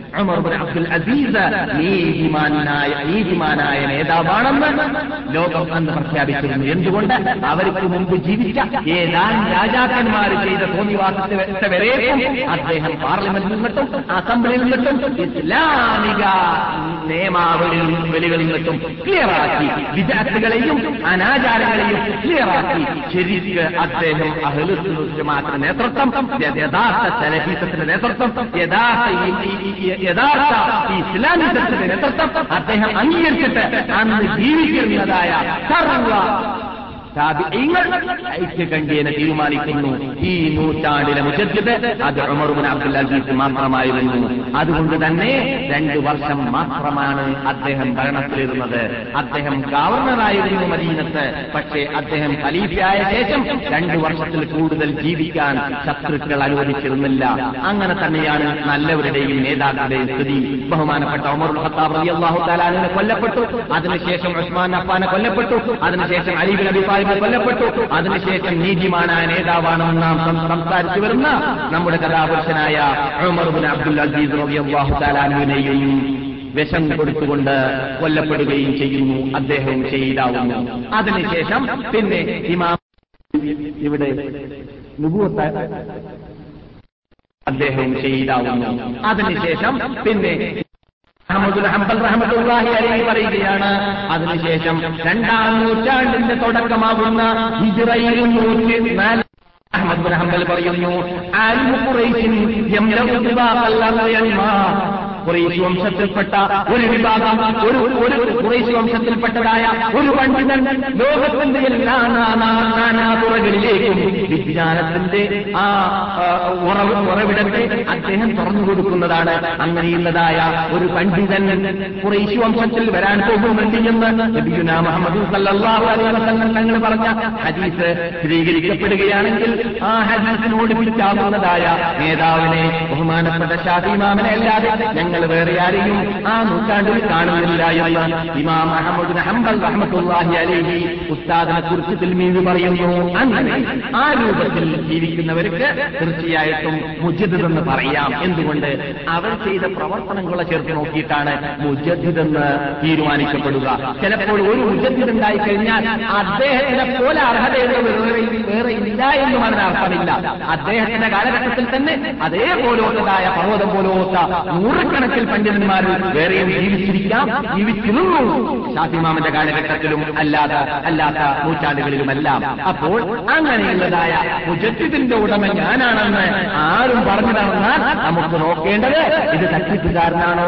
എത്ര ഹദീസ് ബൈഹാത്താക്കിയ ആളാണ് എത്ര ജനങ്ങളെ ഇസ്ലാമിന് വേണ്ടിയിട്ട് ജനങ്ങളെ ഇസ്ലാമിലേക്ക് ക്ഷണിച്ച ആളാണ്? ഇസ്ലാമിക പ്രബോധനത്തിൽ എന്ത് പങ്കാണ് ഇദ്ദേഹം വഹിച്ചിട്ടുള്ളത് എന്ന നോട്ടമാണ് മുസ്ലിം ലോകം ആരെങ്കിലും ഞാൻ മുജദ്ദിദാണെന്ന് പറഞ്ഞു നടന്നാൽ പരിശോധിക്കേണ്ടത്.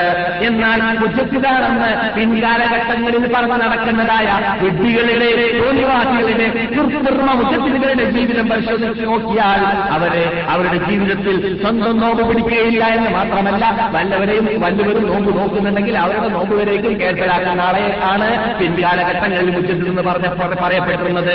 സ്വന്തം സ്വന്തം നമസ്കരിക്കുന്നില്ല എന്ന് മാത്രമല്ല വല്ലവരും നമസ്കരിക്കുന്നുണ്ടെങ്കിൽ നീ ഇപ്പോൾ നമസ്കരിക്കേണ്ട ആവശ്യമില്ല എന്ന് പറഞ്ഞുകൊണ്ട് കൊണ്ട് നീ എന്റെ പുരിതായി ജീവിച്ചാൽ മതി.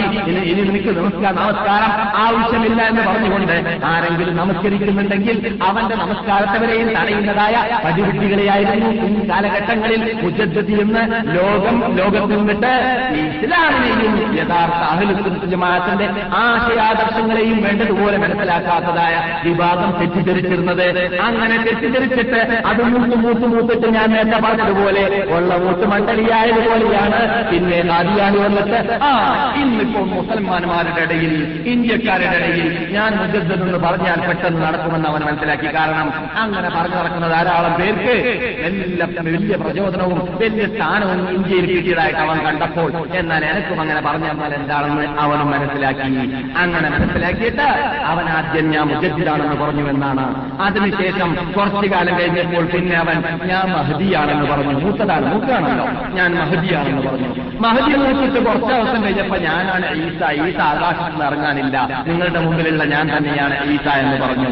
അത് മൂത്ത് മൂത്തിട്ട് കുറച്ചു കാലം കഴിഞ്ഞപ്പോഴാണ് അവൻ പറഞ്ഞത് ഞാൻ തന്നെയാണ് നബി. ഞാൻ അള്ളാഹുന്റെ ദൂതനാണ്. എനക്ക് വഹി ഇറങ്ങിക്കൊണ്ടിരിക്കുന്നുണ്ട് എന്നവരേക്കും പറയാൻ ആ വ്യക്തി മരിച്ചില്ല അങ്ങനെ അവൻ ജീവിച്ചിരുന്ന കാലഘട്ടത്തിൽ നമ്മുടെ ഇന്ത്യയിലുള്ള അന്നത്തെ കാലഘട്ടത്തിൽ ജീവിച്ചതായ ഒരു മഹാ മഹാപണ്ഡിതൻ ഏറ്റവും വലിയ ജമാഅത്തിന്റെ നേതാക്കളായിട്ടാണ് അറിയ അറിയപ്പെട്ടിരുന്നതായ ഒരു പണ്ഡിതൻ അവനുമായിട്ട് മുബാഹന നടത്തിയ സംഭവം അന്നത്തെ പത്രവും അതിനുശേഷം ഖാദിയാനിസം എന്ത് എന്ന പേര് ഇന്ത്യൻ പണ്ഡിതന്മാരും പാകിസ്ഥാൻ പണ്ഡിതന്മാരും എഴുതിയതായ ഗ്രന്ഥങ്ങൾ പരിശോധിച്ചാൽ കാണാം ഒരു പണ്ഡിതൻ അദ്ദേഹവുമായിട്ട് മുബാഹന നടത്തുന്നു. മുബാഹനയിലുള്ളതായ തീരുമാനം സത്യ ആയിരുന്നു അങ്ങനെ ഖാദിയാനി ചത്തിട്ട് നാൽപ്പത് വർഷം ആ പണ്ഡിതൻ ഇന്ത്യയിൽ ജീവിച്ചു എന്നത് ഇന്ത്യൻ മുസ്ലിങ്ങളും പാകിസ്ഥാൻ മുസ്ലിങ്ങളും ബംഗ്ലാദേശ് മുസ്ലിങ്ങളും ഇന്ത്യൻ മേഖലയിലുള്ള സർവ മുസ്ലിങ്ങളും അറിയുന്ന യാഥാർത്ഥ്യമാണ്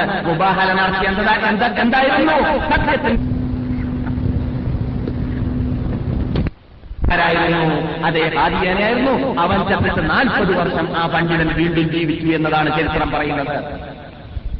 എന്നാൽ അത് കേസറ്റിന്റെ ഉടമകൾ പ്രത്യേകം ശ്രദ്ധിക്കേണ്ടതുമാണ്. അഥവാ സത്യത്തിന്റെ ഉടമ ജീവിച്ചിരിക്കും അസത്യത്തിന്റെ ഉടമ ആദ്യം മരിക്കും. അസത്യത്തിന്റെ ഉടമ ആദ്യം മരിക്കും എന്നതായിരുന്നു മുബാഹലയിൽ പറഞ്ഞത്. മുബാഹല നടന്നത് ഡൽഹിയിൽ വെച്ചിട്ടായിരുന്നു. എന്നാൽ ഇവൻ യഥാർത്ഥത്തിൽ നബിയാവുന്ന കാര്യം ഈസയാവുന്ന കാര്യം പോകട്ടെ മഹദിയാവുന്ന കാര്യം പോകട്ടെ മുജദ്ദിദാവുന്ന കാര്യം പോകട്ടെ മുസ്ലിമാവുന്ന കാര്യം പോകട്ടെ മനുഷ്യരാവാൻ പോലും അവകാശമില്ല എന്നതാണ് അവന്റെ ഹിസ്റ്ററി പരിശോധിച്ച് നോക്കിയാൽ നമുക്ക് മനസ്സിലാക്കാൻ സാധിക്കാം കാരണം അവൻ നിത്യം കുടിച്ചില്ലെങ്കിൽ അവന് ജീവിക്കാൻ പറ്റില്ല. അതേപോലെ പതിനേഴിന്റെയും പതിനെട്ടിന്റെ ഇടയിലുള്ളതായ പെൺകുട്ടികൾ അവനെ തടയിൽ കൊണ്ടേയിരുന്നില്ലെങ്കിലും അവന് ജീവിക്കാൻ സാധിക്കുകയില്ല എന്നതാണ് അവൻ ഹിസ്റ്ററി. അത് അവന്റെ മൊഴിജിതത്തായിട്ടാണ് അവന്റെ ഗ്രന്ഥങ്ങളിൽ രേഖപ്പെടുത്തിയിട്ടുള്ളത്. അവന്റെ ഗ്രന്ഥങ്ങളിലും അവന്റെ കൂട്ടുകാരുടെ ഗ്രന്ഥങ്ങളിലും ഇതാണ് ഈ വാസലിന്റെ ഉടമകൾ അസത്യത്തിന്റെ ഉടമകൾ അസത്യത്തിന്റെ ഉടമകളാണെന്ന് ലോകം മനസ്സിലാക്കാൻ വേണ്ടി അവരെ കൊണ്ട് തന്നെ അള്ളാഹു സുബാനുവല അവരുടെ കുറവുകളെ കുറിച്ചിരിക്കാടാക്കി പോയിരിക്കുകയാണ്. മൊറീഷ്യസ് എന്ന് പറയുന്ന ഒരു ഇത് ഗൾഫിൽ ആഫ്രിക്കൻ ഗൾഫാണ് ജസീറയാണ്. അവിടെ അടുത്ത കാലത്ത് ഏതാനും ദശവർഷങ്ങൾക്ക് മുമ്പാണ് അവിടെ ഇവ ഇവന്റെ ഹാദിമത്തായിട്ട് ജീവിച്ചതായ ഒരു സ്ത്രീ അവളുടെ ലേഖനത്തിലൂടെ അവൾ പിന്നെ തോപ ചെയ്തു എന്നാണ് കേൾക്കൽ ഞാൻ കേട്ടിരുന്നത്. അള്ളാഹു അല. ശരിയാണോ എന്ന് അറിയുകയില്ല ഏതായാലും ഇരിക്കട്ടെ അവൾ സമ്മതിക്കുകയാണ്. ഞാൻ എന്റെ ചെറുപ്പകാലം മുഴുവനും ആദ്യാലിയുടെ വീട്ടിൽ അവന്റെ പെരുമത്തെടുത്തിട്ടായിരുന്നു കഴിച്ചു കൂട്ടിയിരുന്നത്. അവന്റെ പെരുമത്ത് എന്താണെന്ന് നിങ്ങൾക്ക് നിങ്ങൾക്ക് അറിയാമല്ലോ പതിനഞ്ച് മുതൽ ഇരുപത് വരെയുള്ളതായ വയസ്സിൽ ഹിദ്മത്ത് എന്തായിരിക്കും നടത്തുക എന്നത്. ഇതാണ് നുപൂത്ത് വാദിച്ചതായ ആ പടുവിദ്യയുടെ യാഥാർത്ഥ്യം നമ്മുടെ നാട്ടിൽ. അവൻ ഖുർആാനെ വളച്ചൊടിക്കാൻ വേണ്ടിയിട്ട് പരിശ്രമിച്ച മേഖല പരിശ്രമിച്ചതായ ആ ഭാഗങ്ങളും ഹദീസ് അവൻ സ്വയം കൃത്രിമമായിട്ട് ഖുർആാനും ഹദീസും ഉണ്ടാക്കിയതായ ഭാഗങ്ങളുമെല്ലാം നാം പ്രത്യേകിച്ച് അത്തരം വിഷയങ്ങൾ ചർച്ച ചെയ്യുമ്പോൾ നമുക്ക് മടങ്ങാം. നമ്മുടെ ഇപ്പോഴത്തെ ചർച്ച വിഷയം എന്താണ്? നബിയോട് കൂടി അന്ത്യം കുറിക്കുന്ന നബിമാർക്ക് നബി നബി നമ്മുടെ അനുശ്ചിത നേതാവായ നബിദുല മുഹമ്മദ് സല്ലാഹു അലൈ വസ്ലം തങ്ങൾക്ക് ശേഷം പിന്നെ നബി വരാൻ ഇല്ല എന്ന വിഷയമാണ്. എന്നാൽ ഖാദിയാനിയെ പോലെ തന്നെ അവന്റെ മുമ്പും അതിനുശേഷമൊക്കെ നുബുവത്ത് വാദിച്ചവർ പലരും അമേരിക്കയിലെ എനിക്ക് മുഹമ്മദ് നുബുവത്ത് വാദിച്ചു അവൻ മടങ്ങി വലിയെന്ന് അറിയില്ല. നമ്മുടെ ഒരു സുഹൃത്താണ് നന്നാക്കാൻ പോയി. പക്ഷെ അവൻ നന്നായില്ല. അവന്റെ പിന്നിൽ അണിനിർന്നതായ മുഹമ്മദ് അലിക്കളയെ നന്നാക്കി ഇവിടെ റംബ്രക്കിൽ കൊണ്ടുവന്ന വാർത്തയൊക്കെ ഞാൻ പറഞ്ഞിട്ടുണ്ട്. ബഹുമാനപ്പെട്ട ഷേഖ് മേജർ അസ്ലാം റഹ്മത്തുല്ലാഹി അലി നമ്മുടെ കൂട്ടുകാരനാണ്. അദ്ദേഹം അമേരിക്കയിൽ കൊല്ലപ്പെട്ടു. അദ്ദേഹം മുഖേനയാണ് എലിജ മുഹമ്മദിന്റെ സിൽബന്ധികൾ മറ്റ് പലരെയും മടക്കിയെടുക്കാനും ഇസ്ലാമിലേക്ക് കൊണ്ടുവരാനും അവൻ കള്ളനബിയാണെന്ന് മനസ്സിലാക്കി കൊടുക്കാനും സാധിച്ചു. ഏതായാലും ഇരിക്കട്ടെ അത് എല്ലാ- കാലഘട്ടത്തിലും ഉണ്ടായിക്കൊണ്ടേ ഇരിക്കുമെന്ന് നബിഗുന മുഹമ്മദ് സല്ലാഹു അലൈ വസ്ലം തങ്ങൾ പറഞ്ഞിട്ടുണ്ടെങ്കിൽ അത് നബിയുടെ ഒരു ഇജാസും മുഴുവത്തുമാണ് നബി പറഞ്ഞതൊക്കെ ഇവിടെ പ്രായോഗികമായിട്ട് കണ്ടുകൊണ്ടേയിരിക്കും. എത്രത്തോളം ഒരു കഥയിൽ കാണുന്ന ഷാമിൽ ഒരുത്തൻ വന്നു എന്നാണ്. ഷാമിൽ. എന്നിട്ട് അവൻ അവിടെ കുടിയേറിപ്പാർ. ആ രണ്ട് ചോദിച്ചാലും ലാ ലാ എന്നാ പറയാം മൂപ്പര്. അതിനപ്പുറം ഒന്നും പറയില്ല. എന്ത് ചോദിച്ചാൽ അവസാനം അവന്റെ പേര് തന്നെ ലായി മാറിയതാണ് ഏഹ്? ലാനായി മാറിയതാണ് കുറെ കാലം കഴിയുമ്പോൾ മൂപ്പര് ഞാൻ നബിയാണെന്ന് പറയാൻ തുടങ്ങി. എന്താണ് തെളിവ്? അള്ളാ റസൂൽ പറഞ്ഞിട്ടുണ്ട്. ഹദീസിൽ ലാ നബിയും ബാജിയാണ് ലാ നബിയ എന്ന റസൂൽ പറഞ്ഞത്. ലാ ലാ എന്ന് പറയുന്ന വ്യക്തി നബിയും ബാജി എന്ന ശേഷം നബിയാണെന്നാണ് മുൻപിന് അർത്ഥം വെച്ചത്. മനസ്സിലായില്ലേ? ആ അങ്ങനെ ഓരോ കാലഘട്ടത്തിൽ അങ്ങനെ കൃത്രിമ നബിമാരൊക്കെ ഉണ്ടായിക്കൊണ്ടേയിരിക്കുമെന്നത് നബിഗുന മുഹമ്മദ് സല്ലല്ലാഹു അലൈഹി വസല്ലം തങ്ങൾ മുമ്പ് തന്നെ നമുക്ക് മുന്നറിയിപ്പ് നൽകിയതാണ്. അതുകൊണ്ട് നമുക്ക് ലക്ഷ്യത്തിന്റെയും തെളിവിന്റെയും ചെയ്തിൽ പിന്നിൽ നടക്കുമ്പോൾ ലക്ഷ്യസഹിതം നാം ഇസ്ലാമിനെയും ഖുർആാനിനെയും മനസ്സിലാക്കാൻ വേണ്ടി പരിശ്രമിക്കുകയാണെങ്കിൽ നാം നമുക്ക് നമ്മുടെ സമുദായത്തെ തൊട്ടും നമ്മുടെ യുവാക്കളെ ഇങ്ങനെയുള്ളതായ അപകടകഠിനമായ ഭാഗത്തു നിന്നിട്ട് രക്ഷ നൽകാൻ സാധിക്കുന്നതാണ് അതിന് നമുക്കും നമ്മുടെ പണ്ഡിതന്മാർക്കും അള്ളാഹു തൗഫീഖ് രണ്ടാമത്തെ. ഇപ്പൊ എത്ര അലാമത്ത് നമ്മൾ പറഞ്ഞത്? അലാമത്ത് നൂറോളമുണ്ട്. പക്ഷെ നമ്മൾ പറഞ്ഞതൊന്നാണ് ഇതുവരെ. ഒരെണ്ണം പറഞ്ഞു. രണ്ടാമത്തെ ക്യാമത്ത് നാളിന്റെ പ്രധാനപ്പെട്ട അലാമത്ത് നമ്മുടെ അനുശേദ്യ നേതാവായ നബിഗുന മുഹമ്മദ് സല്ലാഹു അലൈഹി വസല്ലം തങ്ങൾ മരിക്കുക എന്നതാണ്. ആദ്യത്തത് നബി ഇവിടെ ജനിക്കാന്നുള്ളതല്ല നബിക്ക് നുപൂത്ത് റസൂൽ നബി നബിയായിട്ട് നിയോഗിക്കപ്പെടുക എന്നതാണ് ആദ്യത്തെ ഖിയാമത്തുകാലിന്റെ അലാമത്ത്. രണ്ടാമത്തത് നബിസല്ലാഹു അലൈഹി വസ്ലം തങ്ങൾ മരിക്കുക എന്നതാണ്. കാരണം നബിസല്ലാഹു അലൈഹി വസ്ലം തങ്ങൾ വളരെ സഹീഹായ രീതിയിൽ ഇബ്നു മാലിക് അൻഹുവിനോട് ആറ് ഖിയാമത്ത് നാളിന്റെ അലാമത്തുകളെ എണ്ണാൻ പറയുകയാണ്. അങ്ങനെ എണ്ണിയതിനു ശേഷം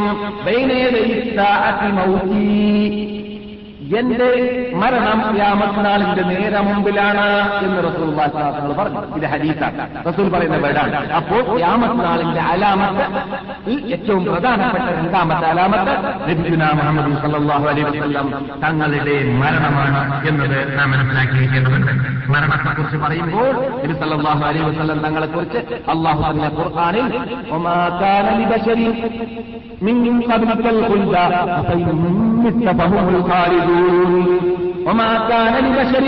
ഒരു മനുഷ്യനും നാം നൽകിയിട്ട് തന്നെയില്ല സ്ഥിരമായിട്ട് ഇവിടെ താമസിക്കുക എന്ന പുല്ല് ലോകത്തിൽ ആർക്കും തന്നെ നാം നൽകിയിട്ടില്ല. അത് സലർ നബി അലൈഹി ഇസ്ലാമിനുമില്ല വ്യക്തിക്കുമില്ല. ആകപ്പാടി ഈ ഭൂമിയിൽ നിന്നിട്ട് രാമാത്ത നാളിലേക്ക് അയക്കാൻ വേണ്ടിയിട്ട് വീണ്ടും ദുനിയാവിലേക്ക് ഇറക്കാൻ വേണ്ടിയിട്ട് അള്ളാഹു സുധാനമുട്ടാല നിലനിർത്തിയിട്ടുള്ളത് ഈസാ നബി മാത്രമാണ്. എന്നല്ലാതെ പൊതുവെ ആർക്കും തന്നെ ഇവിടെ എന്തില്ല? സ്ഥിരമായിട്ട് താമസിക്കാൻ സാധിക്കുക എന്ന ചുറ്റുപാടില്ല. അപ്പൊ ഇന്നില്ല. തങ്ങൾ വിളിക്കുകയാണെങ്കിൽ അവരെന്തൊന്നും ജീവിക്കുമോ? ജീവിക്കുമോ? അത് വെറും വ്യാമോഹം മാത്രമാണ്. തങ്ങളാണ് ആരെങ്കിലും ഇവിടെ ജീവിക്കുന്നുണ്ടെങ്കിൽ ജീവിക്കേണ്ടത്. അർഹതയില്ലെങ്കിൽ അർഹത ഉണ്ടാവേണ്ടത്. കാരണം ലോകം തങ്ങളെ പോലോത്ത നേതാവിനെ കണ്ടിട്ടില്ല. അങ്ങനെയുള്ളതായ തങ്ങൾ ഇവിടെ തിരിച്ചു പോകുന്നുണ്ടെങ്കിൽ لكان رسول الله فيها مخلدا ولو كانت الدنيا تدوم لواحد ഈ ദുനിയാവിൽ ആർക്കെങ്കിലും സ്ഥിരമായി താമസിക്കാൻ സാധിക്കുന്നുണ്ടെങ്കിൽ ലക്കാന റസൂലല്ലാഹി ഫീഹാ മുഖല്ലദാ റസൂലുള്ളാഹി സ്വല്ലല്ലാഹു അലൈഹി വസല്ലം തങ്ങളായിരുന്നു ഇവിടെ സ്ഥിരമായി താമസിക്കേണ്ടത് ഇന്നക മയ്യിത്തുൻ തങ്ങൾ മയ്യത്താവേണ്ട ആളാണ് റസൂലേ വൈന്നഹും മയ്യിത്തുൻ അവരും മയ്യത്താവേണ്ടവരാണ് റസൂലേ ثم إنكم يوم القيامة عند ربكم تختصمون മരിക്കുക എന്നതല്ല തങ്ങളെ യഥാർത്ഥത്തിൽ പ്രശ്നം മരിക്കുക എന്നതല്ല മനുഷ്യരാശിയെ പ്രശ്നം പിന്നെയോ ثم إنكم നിങ്ങൾ നിങ്ങളെല്ലാവരും പിന്നെ യൗമൽ ഖിയാമത്തി സുപ്രീം കോടതി ഖിയാമത്ത് നാളായി കഴിഞ്ഞാൽ عند ربكم നിങ്ങളുടെ നാഥന്റെ മുമ്പിൽ തഖ്തസിമൂൻ യഖ്തസിമൂൻ തഖ്തസിമൂൻ നിങ്ങൾ അവിടെ പിണങ്ങുന്നതാണ് ചർച്ച ചെയ്യാൻ വേണ്ടി വരുന്നതാണ്. ഞാൻ പറയും നിങ്ങൾ തെറ്റ് ചെയ്തു എന്ന്. നിങ്ങൾ പറയും അല്ല നിങ്ങൾ തെളിവുകാരെ കൊണ്ടുവരാൻ പരിശ്രമിക്കും. ഞാൻ എന്റെ തെളിവുകാരെ കൊണ്ടുവരും. എന്നിട്ട് അവിടെ സ്ഥാപിക്കപ്പെടും. ആര് തെറ്റുകാര് ആര് നിരപരാധി എന്ന് അവിടെ സ്ഥാപിക്കപ്പെടും. അങ്ങനെയുള്ള തോർത്ത് വരും. എന്നതാണ് നിങ്ങൾ മരണത്തിലൂടെ മനസ്സിലാക്കേണ്ടത് എന്ന് ലഭിക്കുന്ന മുഹമ്മദ് സല്ലാഹു അലൈ വസ്ലം തങ്ങളുടെ മരണത്തിലേക്ക് അള്ളാഹു സുബ്ഹാനഹു തആല സൂചിപ്പിച്ചുകൊണ്ട് ഖുർആനിലൂടെ പറഞ്ഞിരിക്കുകയാണ്. അതുകൊണ്ട് മുസ്ലിം ലോകം കണ്ട അപകടത്തിൽ മുസീബത്തിൽ ഏറ്റവും വലിയ മുസീബത്ത് എന്താണ്? മുഹമ്മദ് നബിയുടെ ഉമ്മത്ത് ഉമ്മത്തികൾക്ക് ഏറ്റവും വലിയ മുസീബത്ത് നമ്മുടെ അനിശ്ചയത്തിന് നേതാവിന്റെ വിടവാങ്ങലാണ്. നബി ഇവിടെ നിന്ന് വിടവാങ്ങുക എന്ന് പറഞ്ഞാൽ അതിന്റെ അർത്ഥം വഹി കട്ടായി എന്നാണ്. അള്ളാഹുമായുള്ള കമ്പിയില്ല കമ്പി കട്ടായി പോയി എന്നതാണ്. നബി അലൈവത്തല തങ്ങൾക്ക് ശേഷം ആർക്കെങ്കിലും ഭൂമിയിൽ വഹി ഇറങ്ങിയിട്ടുണ്ടോ ആർക്കെങ്കിലും ഇവിടെ വഹി ഇറങ്ങിയിട്ടുണ്ട് എന്ന് വാദിക്കാനുള്ള അധികാരം അവകാശമുണ്ടോ? കള്ള നബിമാർക്കുമില്ല തട്ടിപ്പിന്റെ ശേഖന്മാർക്കുമില്ല തട്ടിപ്പിന്റെ ഔലിയാക്കന്മാർക്കുമില്ല. ഒറിജിനൽ ഔലിയാക്കന്മാർക്കുമില്ല. ഒറിജിനൽ ഔലിയാക്കമാർക്കില്ല തട്ടിപ്പിൽ ഔലിയാക്കമാർക്കില്ല പക്ഷെ ഒറിജിനൽ ഔലിയാക്കന്മാർ ഔലിയാക്കന്മാർ ആവില്ലല്ലോ ഒറിജിനൽ എപ്പോൾ അവരങ്ങനെ പറയുകയാണെങ്കിൽ. അതുകൊണ്ട് അവരെ പറയേണ്ട ആവശ്യമില്ല. പക്ഷെ ഇത് പറഞ്ഞു നടക്കുന്നവരാണ് എന്ത്? ഞങ്ങൾക്കിപ്പോൾ വഹി വന്നിരിക്കുകയാണ്. എന്തൊക്കെ പറഞ്ഞു പറയാം ഏതുവരെ പറഞ്ഞു പറഞ്ഞാൽ ഞങ്ങൾ ഈ ഭൂമിയിൽ ജീവിക്കുന്ന സമയത്ത് പരലോകത്തിലുള്ളതായ എല്ലാ രക്ഷ ശിക്ഷ അവകാശം ഞങ്ങളുടെ പോക്കറ്റിലാണെന്ന് പറഞ്ഞു നടക്കുന്ന ആൾക്കാർ വരെ വന്നു. എന്നിട്ട് അതിന് ചില പേരുകൾ വരെയൊക്കെ ഉണ്ടാക്കി കൊടുത്തു എന്നാണ്. എന്താണ്? ചൂട്ട കത്തിച്ചിട്ട് നോക്കിയാൽ ഹദീസിലോ ആയത്തിലോ എടുത്തു കാണൂല. ഇസ്ലാമില്ലാത്ത വീട്ടിൽ മുസ്ലിങ്ങളുടെ ഇടയിൽ എങ്ങനെയാ വന്നത്? അത് അബുദാബി ഔട്ടാദിന്റെ ഹരിസികളിൽ കണ്ടേക്കാം. അതിന്റെ അർത്ഥവും ശരിക്കും നമുക്ക് മനസ്സിലാക്കാൻ വളരെ നന്നായിട്ട് അരിച്ച് പാണ്ഡിത്യമുള്ളതായ തലപ്പുസാലികൾ എന്ന് പറയുന്ന ഇമാനിയങ്ങൾ താപര്യങ്ങൾ താപക്കാദ്യങ്ങൾ അബിദാല ഔഷാദി എന്ന് വീട്ടിൽ നിന്ന് അർത്ഥം വെച്ചത് എന്ന് അവരുടെ ബന്ധങ്ങളിലൂടെ പരിശോധിച്ച് നോക്കിയാൽ നമുക്ക് മനസ്സിലാക്കാൻ സാധിക്കും. ചെറുപ്പത്തിന്റെ കാലം കുറിച്ചാലല്ല നാട്ടിലുള്ള സമ്പ്രദായവും തട്ടിപ്പിന്റെ മുസ്ലിം ഔലിയാക്കന്മാരും തട്ടിപ്പിന്റെ ശേഷന്മാരും പറയുന്നതനുസരിച്ചിട്ട് അവർ പറയുന്നതിലേക്ക് അബദാലിനെയും ഔഷാദിനെയും ഒപ്പിച്ചാൽ നടക്കില്ല അബദാൽ എന്ന് പറഞ്ഞാൽ നേരത്തെ പറഞ്ഞ മുജദ്ദിർ പോലെയാണ്. ഓരോ നൂറ്റാണ്ടിൽ ജീവിക്കുന്നതായ മഹാത്മാക്കൾ വരുമ്പോൾ അടുത്ത നൂറ്റാണ്ടിലും അതുപോലോത്തതായ മഹാത്മാക്കളെ അള്ളാഹു സുബ്ഹാനഹു അവർക്ക് ബദലായി സൃഷ്ടിക്കുന്നതാണ് എന്നാണ് അതിന്റെ അർത്ഥം. അങ്ങനെയാണ് ചില പ്രസ്ഥാനങ്ങൾ മനസ്സിലാക്കിയത്. എന്നല്ലാതെ അവതാരം എന്ന് പറഞ്ഞാൽ മക്കത്തൊരാൾ അയാൾ ഇന്ത്യയിൽ ഇന്ത്യയിലെന്നല്ല. മക്കത്തിലൊരാൾ അയാൾ തന്നെ അജ്മീറിൽ അജ്മീറിലെന്നല്ല. അത് ഇസ്ലാമിലില്ല. ഔസാദ് എന്ന് പറഞ്ഞാൽ മുസ്ലിംകളുടെ ഒത്തുകൾ നേതാക്കളായിട്ട് വരുന്ന മഹാത്മാക്കൾ രാമത്തിനാൾ വരേക്കും ഉണ്ടാവും ഉണ്ടായിക്കൊണ്ടേയിരിക്കേണ്ടതാണ്. അല്ലാത്ത പക്ഷം ഇവിടെ കുറച്ച് ഇമാമിയങ്ങളെ പോലുള്ളതായ മഹാത്മാക്കൾ സത്യത്തെ സത്യം പോലെ തുറന്നു പറയുന്ന മഹാത്മാക്കൾ ഇല്ലാത്ത കാലഘട്ടത്തിലായിരിക്കും രാമത്തിനാൾ ഉടലെടുക്കുക. അതിന്റെ അർത്ഥം എന്തല്ല? ഇവിടെ വഹയിറങ്ങുന്നുണ്ട് എന്നല്ല. വഹി തങ്ങളുടെ വിടവാങ്ങലോടുകൂടി കട്ടായി എന്ന വാർത്ത മുസ്ലിം ലോകം വിശ്വസിച്ചിട്ടില്ലെങ്കിൽ അവർ ഒറിജിനൽ മുസ്ലിങ്ങളാവുന്നതേ അല്ല കാരണം നബിഗുന മുഹമ്മദ് സല്ലല്ലാഹു അലൈഹി വസല്ലം തങ്ങളും മറ്റു മനുഷ്യന്മാരുമായിട്ടുള്ള വ്യത്യാസം അള്ളാഹു സുബ്ഹാനഹു വതആല എന്താണ് പറഞ്ഞത് ഖുർആനിൽ സൂറത്തുൽ കഹ്ഫിന്റെ അവസാനത്തിൽ قل إنما أنا بشر مثلكم يوحى إلي أنما إلهكم إله واحد قل തങ്ങളവരോട് പറയുക ഇന്നമാന ബശറും ഇതിലുക്കും നിങ്ങളെപ്പോലോത്തതായ ഒരു മനുഷ്യനാണ് ഞാൻ നിങ്ങളിലുള്ളതെല്ലാം എന്നിൽ ഉണ്ടായിരിക്കാം നിങ്ങൾക്ക് രോഗമുണ്ടാകുന്നത് പോലെ എനിക്ക് മനുഷ്യ സഹജമായ രോഗമുണ്ടായിരിക്കാം മനുഷ്യൻ തന്നെയാണ് ഞാൻ പക്ഷെ നിങ്ങളും ഞാനുമായിട്ടുള്ള വ്യത്യാസം എന്താണെന്ന് അറിയാമോ ആ വ്യത്യാസമായിട്ട് അള്ളാഹ് പ്രകടമായ വ്യത്യാസം ഖുർആനിൽ പറയുകയാണ് യുഹായിലില്ല നിങ്ങൾക്ക് വഴിയറിയത്തില്ല. എനിക്ക് വഴിയറിയുന്നു. നിങ്ങൾക്ക് അള്ളാഹുമായുള്ളതായ കമ്പില്ല കമ്പി ബന്ധമില്ല എനക്കാ ബന്ധമുണ്ട്. അങ്ങനെയുള്ളതായ ബന്ധമുണ്ടാവുക എന്നത് തന്നെയാണ് ഞാൻ നിങ്ങളുമായിട്ടുള്ളതായ വ്യത്യാസം ഈ വ്യത്യാസം അള്ളാഹു അലൈവസം തങ്ങൾ ഒരിക്കലോട് അവസാനിച്ചു പിന്നെ ആർക്കും തന്നെ ഞാൻ കുത്തുമെന്ന് പറയുവാനോ ഞാൻ കൗസെന്ന് പറയുവാനോ ഞാൻ സർഗത്തിന്റെ വാതിൽ നിൽക്കുമെന്ന് പറയുവാനോ ഞാൻ നരകത്തിന്റെ വാതിൽ നിൽക്കുമെന്ന് പറയുവാനോ അവകാശമോ അധികാരമോ ഇല്ല അങ്ങനെ നമ്മുടെ നേതാക്കളെ കുറിച്ചോ നമ്മുടെ മാതാപിതാക്കളെ കുറിച്ചോ നമ്മുടെ ഔദ്യാത്യന്മാരെ കുറിച്ചോ ബഹുമാനപ്പെട്ട മജീഷ് അബ്ദുൽ ജീലാനെ കുറിച്ചോ ദിഫായി കുറിച്ചോ ഏത് ശേഖന്മാരെ കുറിച്ചും നമ്മുടെ നാട്ടിലോ ലോകത്തിൽ എവിടെയും പറയപ്പെടുന്നുണ്ടെങ്കിലും അതെല്ലാം അവരുടെ നേരിൽ കെട്ടിയുണ്ടാക്കപ്പെട്ടതായ കെട്ടുകഥകൾ മാത്രമാണെന്നും അവരതിൽ നിന്നെല്ലാം നിരപരാധികളാണെന്നുമാണ് ഓർജിനൽ അഭിനന്ദനങ്ങൾക്ക് മാറ്റി വിശ്വസിക്കേണ്ടത്. എന്നല്ലാതെ അവൻ സാക്ഷി പറയേണ്ടതല്ല സാക്ഷി കാണേണ്ടതുമല്ല അങ്ങനെ ചെയ്യാൻ പാടുള്ളതുമല്ല. അപ്പോൾ ഖുർആാനിലേക്കും ഹദീസിലേക്കുമാണ് ആരെന്ത് പറഞ്ഞെന്ന് കേട്ടാലും നാം വിശ്വാസി നോക്കേണ്ടത്. ഖുർആാനിലുണ്ടോ? ഹദീസിലുണ്ടോ? എന്നാൽ അത് ശരിയാണ്. അല്ലാതെ ഇമാമിങ്ങൾ നിരപരാധികളാണ്. നേതാക്കൾ നിരപര- നിരപരാധികളാണ്. ഔദ്യാക്കന്മാർ നിരപരാധികളാണ് അവർ തെറ്റുകാരല്ല എന്ന് മനസ്സിലാക്കുക. അതാണ് ഒറിജിനൽ മുനികളും മുസ്ലിങ്ങളും ചെയ്യേണ്ടത് ബഹുമാനപ്പെട്ട അനസുബിന് മാലിക് അൻഹു. ബഹുമാനപ്പെട്ട തങ്ങളുടെ ഖാദിമായിട്ട് പത്തോളം വർഷം ഹിദ്മത്തെടുത്തതായ അനസുബിന് മാലിക് പറയുന്നു. നിങ്ങൾക്ക് മദീനയിൽ ഏറ്റവും സന്തോഷമായിട്ട് തോന്നിയത് ഞങ്ങൾ മദീനയിൽ പ്രവേശിച്ച ദിവസമായിരുന്നു. ഞങ്ങൾക്ക് മദീനയിൽ ഏറ്റവും ദുഃഖമായിട്ട് തോന്നിയത് നബിയുനാ മുഹമ്മദ് സല്ലാഹു അലൈഹി വസല്ലം തങ്ങൾ വിടവാങ്ങിയ ദിവസവുമായിരുന്നു. അത് കൊണ്ട് തന്നെ ബഹുമാനപ്പെട്ട തങ്ങളുടെ സ്പെഷ്യൽ കവിയാണ് അദ്ദേഹം. വസല്ലം തങ്ങൾക്ക് കവിതയിലൂടെ തോന്നിവാസികളെ എതിർക്കുവാനും തോന്നിവാസികൾക്ക് മറുപടി നൽകുവാനും ആവശ്യമുണ്ടെങ്കിൽ യാ ഹസ്സാൻ വറൂഹുൽ ഖുദ്സ് മഅക മറുപടി പറഞ്ഞു ഹസ്സാനെ ജിബിരിയിൽ നിങ്ങളുടെ കൂടെ എന്ത് എന്ന് റസൂല് പറയാറുണ്ടായിരുന്നു ഹസ്സാനിനോട് ആ ഹസ്സാനിൽ സാദിഖ് റളിയല്ലാഹു തആല അൻഹു നബി സല്ലല്ലാഹു അലൈഹി വസല്ലം തങ്ങൾ മരിച്ച ദിവസത്തിൽ പറയുന്നു بطيبة رسم للرسول ومعهد منير وقطع الرسوم وتهمد ولا تنتهى الآيات من دار حرمة بها منذ منبر الهاتف الذي كان يسعد. വസല്ലമയുടെ നാട്ടിൽ നബി മരണപ്പെട്ടതിന്റെ ശേഷം അതാ ഞങ്ങൾ കാണും നബിയുടെ ആ വിശാലമായ പള്ളി. ആ സുന്ദരമായ പള്ളി സുന്ദരമായ അടയാളങ്ങൾ ആ പള്ളിയുടെ പരിസരങ്ങളെല്ലാം ഞങ്ങളോട് ഓടുന്നത് നബി ജീവിച്ച ജീവിതമായിരുന്നു നബി നടന്ന നടത്തമായിരുന്നു നബിയുടെ ശബ്ദമായിരുന്നു നബിയുടെ പ്രസംഗമായിരുന്നു നബിയുടെ ആ മിമ്പറിലേക്കുള്ള കയറ്റമായിരുന്നു. നബി നിന്നതായ മിമ്പർ ശേഷിക്കുന്നു നബി നടന്നതായ പള്ളി ശേഷിക്കുന്നു. നബിയെ ഞങ്ങൾ കാണാനില്ല.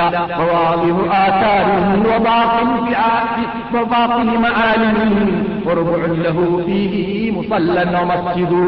ഞങ്ങളിപ്പോൾ കാണുന്നു പള്ളിയും മുസല്ലയും ആയാസം പ്രത്യക്ഷമായ അടയാളങ്ങളൊക്കെ കാണുന്നു. ഞങ്ങൾക്ക് അതിന്റെ നേതാവിനെ കാണാൻ സാധിക്കുന്നില്ല. രണ്ടാം ദിവസമാണ് ഇത് ഈ പാടുന്നത്.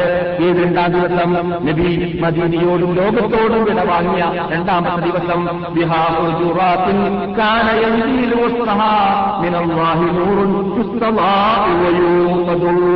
കാനയന്തിയിൽ ഞങ്ങളിപ്പോൾ കാണുന്നത് നബിയുടെ വീടുകളാണ്. ആ വീടുകൾ വീടുകളിൽ ഇന്നലെ വരെയേക്കും വാനലോകത്ത് നിന്നിട്ട് കമ്പീല കമ്പിയിലൂടെ വന്നിരുന്നതായ ആ പ്രകാശങ്ങൾ ജനിച്ചുകൊണ്ടേയിരുന്നു. ഇന്ന് ഞങ്ങൾക്കിപ്പോൾ അത് കാണാനില്ല.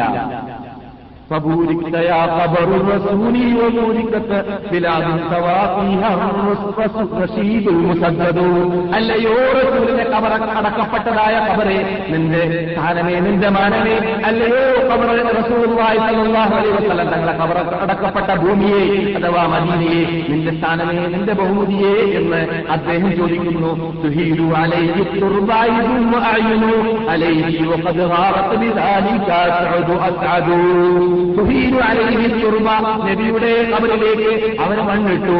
യഥാർത്ഥത്തിൽ യഥാർത്ഥത്തിൽ അവർ മണ്ണെറിഞ്ഞപ്പോൾ കണ്ണുനീരിനെയും ചോരയെയുമായിരുന്നു അവരൊഴുകിയിരുന്നത് എന്ന് അദ്ദേഹം വീണ്ടും തുടർന്നു.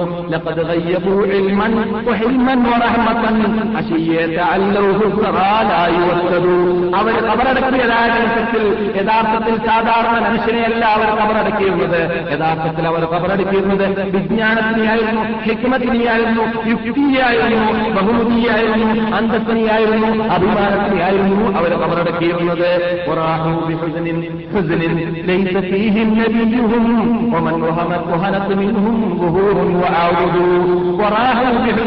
അവരിതാ കബറടക്കിയിട്ട് മടങ്ങി വരുന്നു. അവരുടെ കൂടെ നബിയില്ലാത്ത രൂപത്തിലാണ് മടങ്ങി വരുന്നത്. അവർ നിന്നിട്ട് കാലിന്റെ സന്തിനോ അത് അതേപോലെ കൈയിന്റെ സന്തുകൾക്കോ അതേപോലെ ശരീരത്തിലുള്ളതായ അവയവങ്ങൾക്ക് മുഴുവനും നിലനിൽപ്പില്ലാത്തതായ ശേഷിപ്പെട്ടതായ ശരീരത്തിന്റെ ഉടമകളായി മാറിയവരായിരുന്നു അവരടക്കി വന്നവര്. അവരുടെ ദുഃഖം കൊണ്ടും അവരുടെ വ്യസനം വ്യസനം കൊണ്ടും. യുബക്കൂനമൻ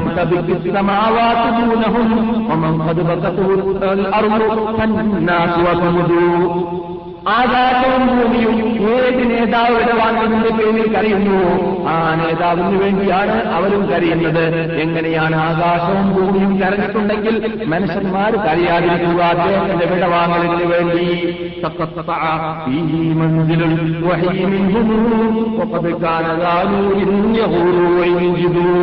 ആനയുടെ വിടവാങ്ങലോടുകൂടി വഹിയാകുന്ന പ്രകാശം അച്ചുപോയിരിക്കുകയാണ് മദീനത്തിൽ നിന്നിട്ട്.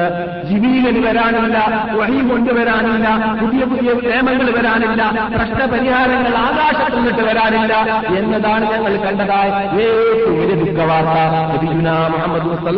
അലൈഹി തങ്ങളുടെ ആ വിടവാങ്ങലോടുകൂടി എന്നിട്ട് അദ്ദേഹം കൂട്ടിച്ചേർക്കുന്നു.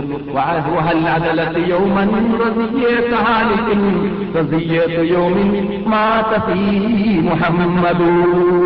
മുഹമ്മദ് നബി സല്ലല്ലാഹു അലൈഹി വസല്ലം തങ്ങൾ ലോകത്തോട് വിട വാങ്ങുക എന്ന ആ വിപ്ലവാസിയോ വാർത്തയോടും ആ ദിവസത്തോടും കടപിടിക്കുന്നതായ ആ ദുഃഖത്തോടും കടപിടിക്കുന്നതായ വല്ല ദുഃഖവും ലോകം കണ്ടിട്ടുണ്ടോ ഇല്ല എന്നതാണ് യാഥാർത്ഥ്യം.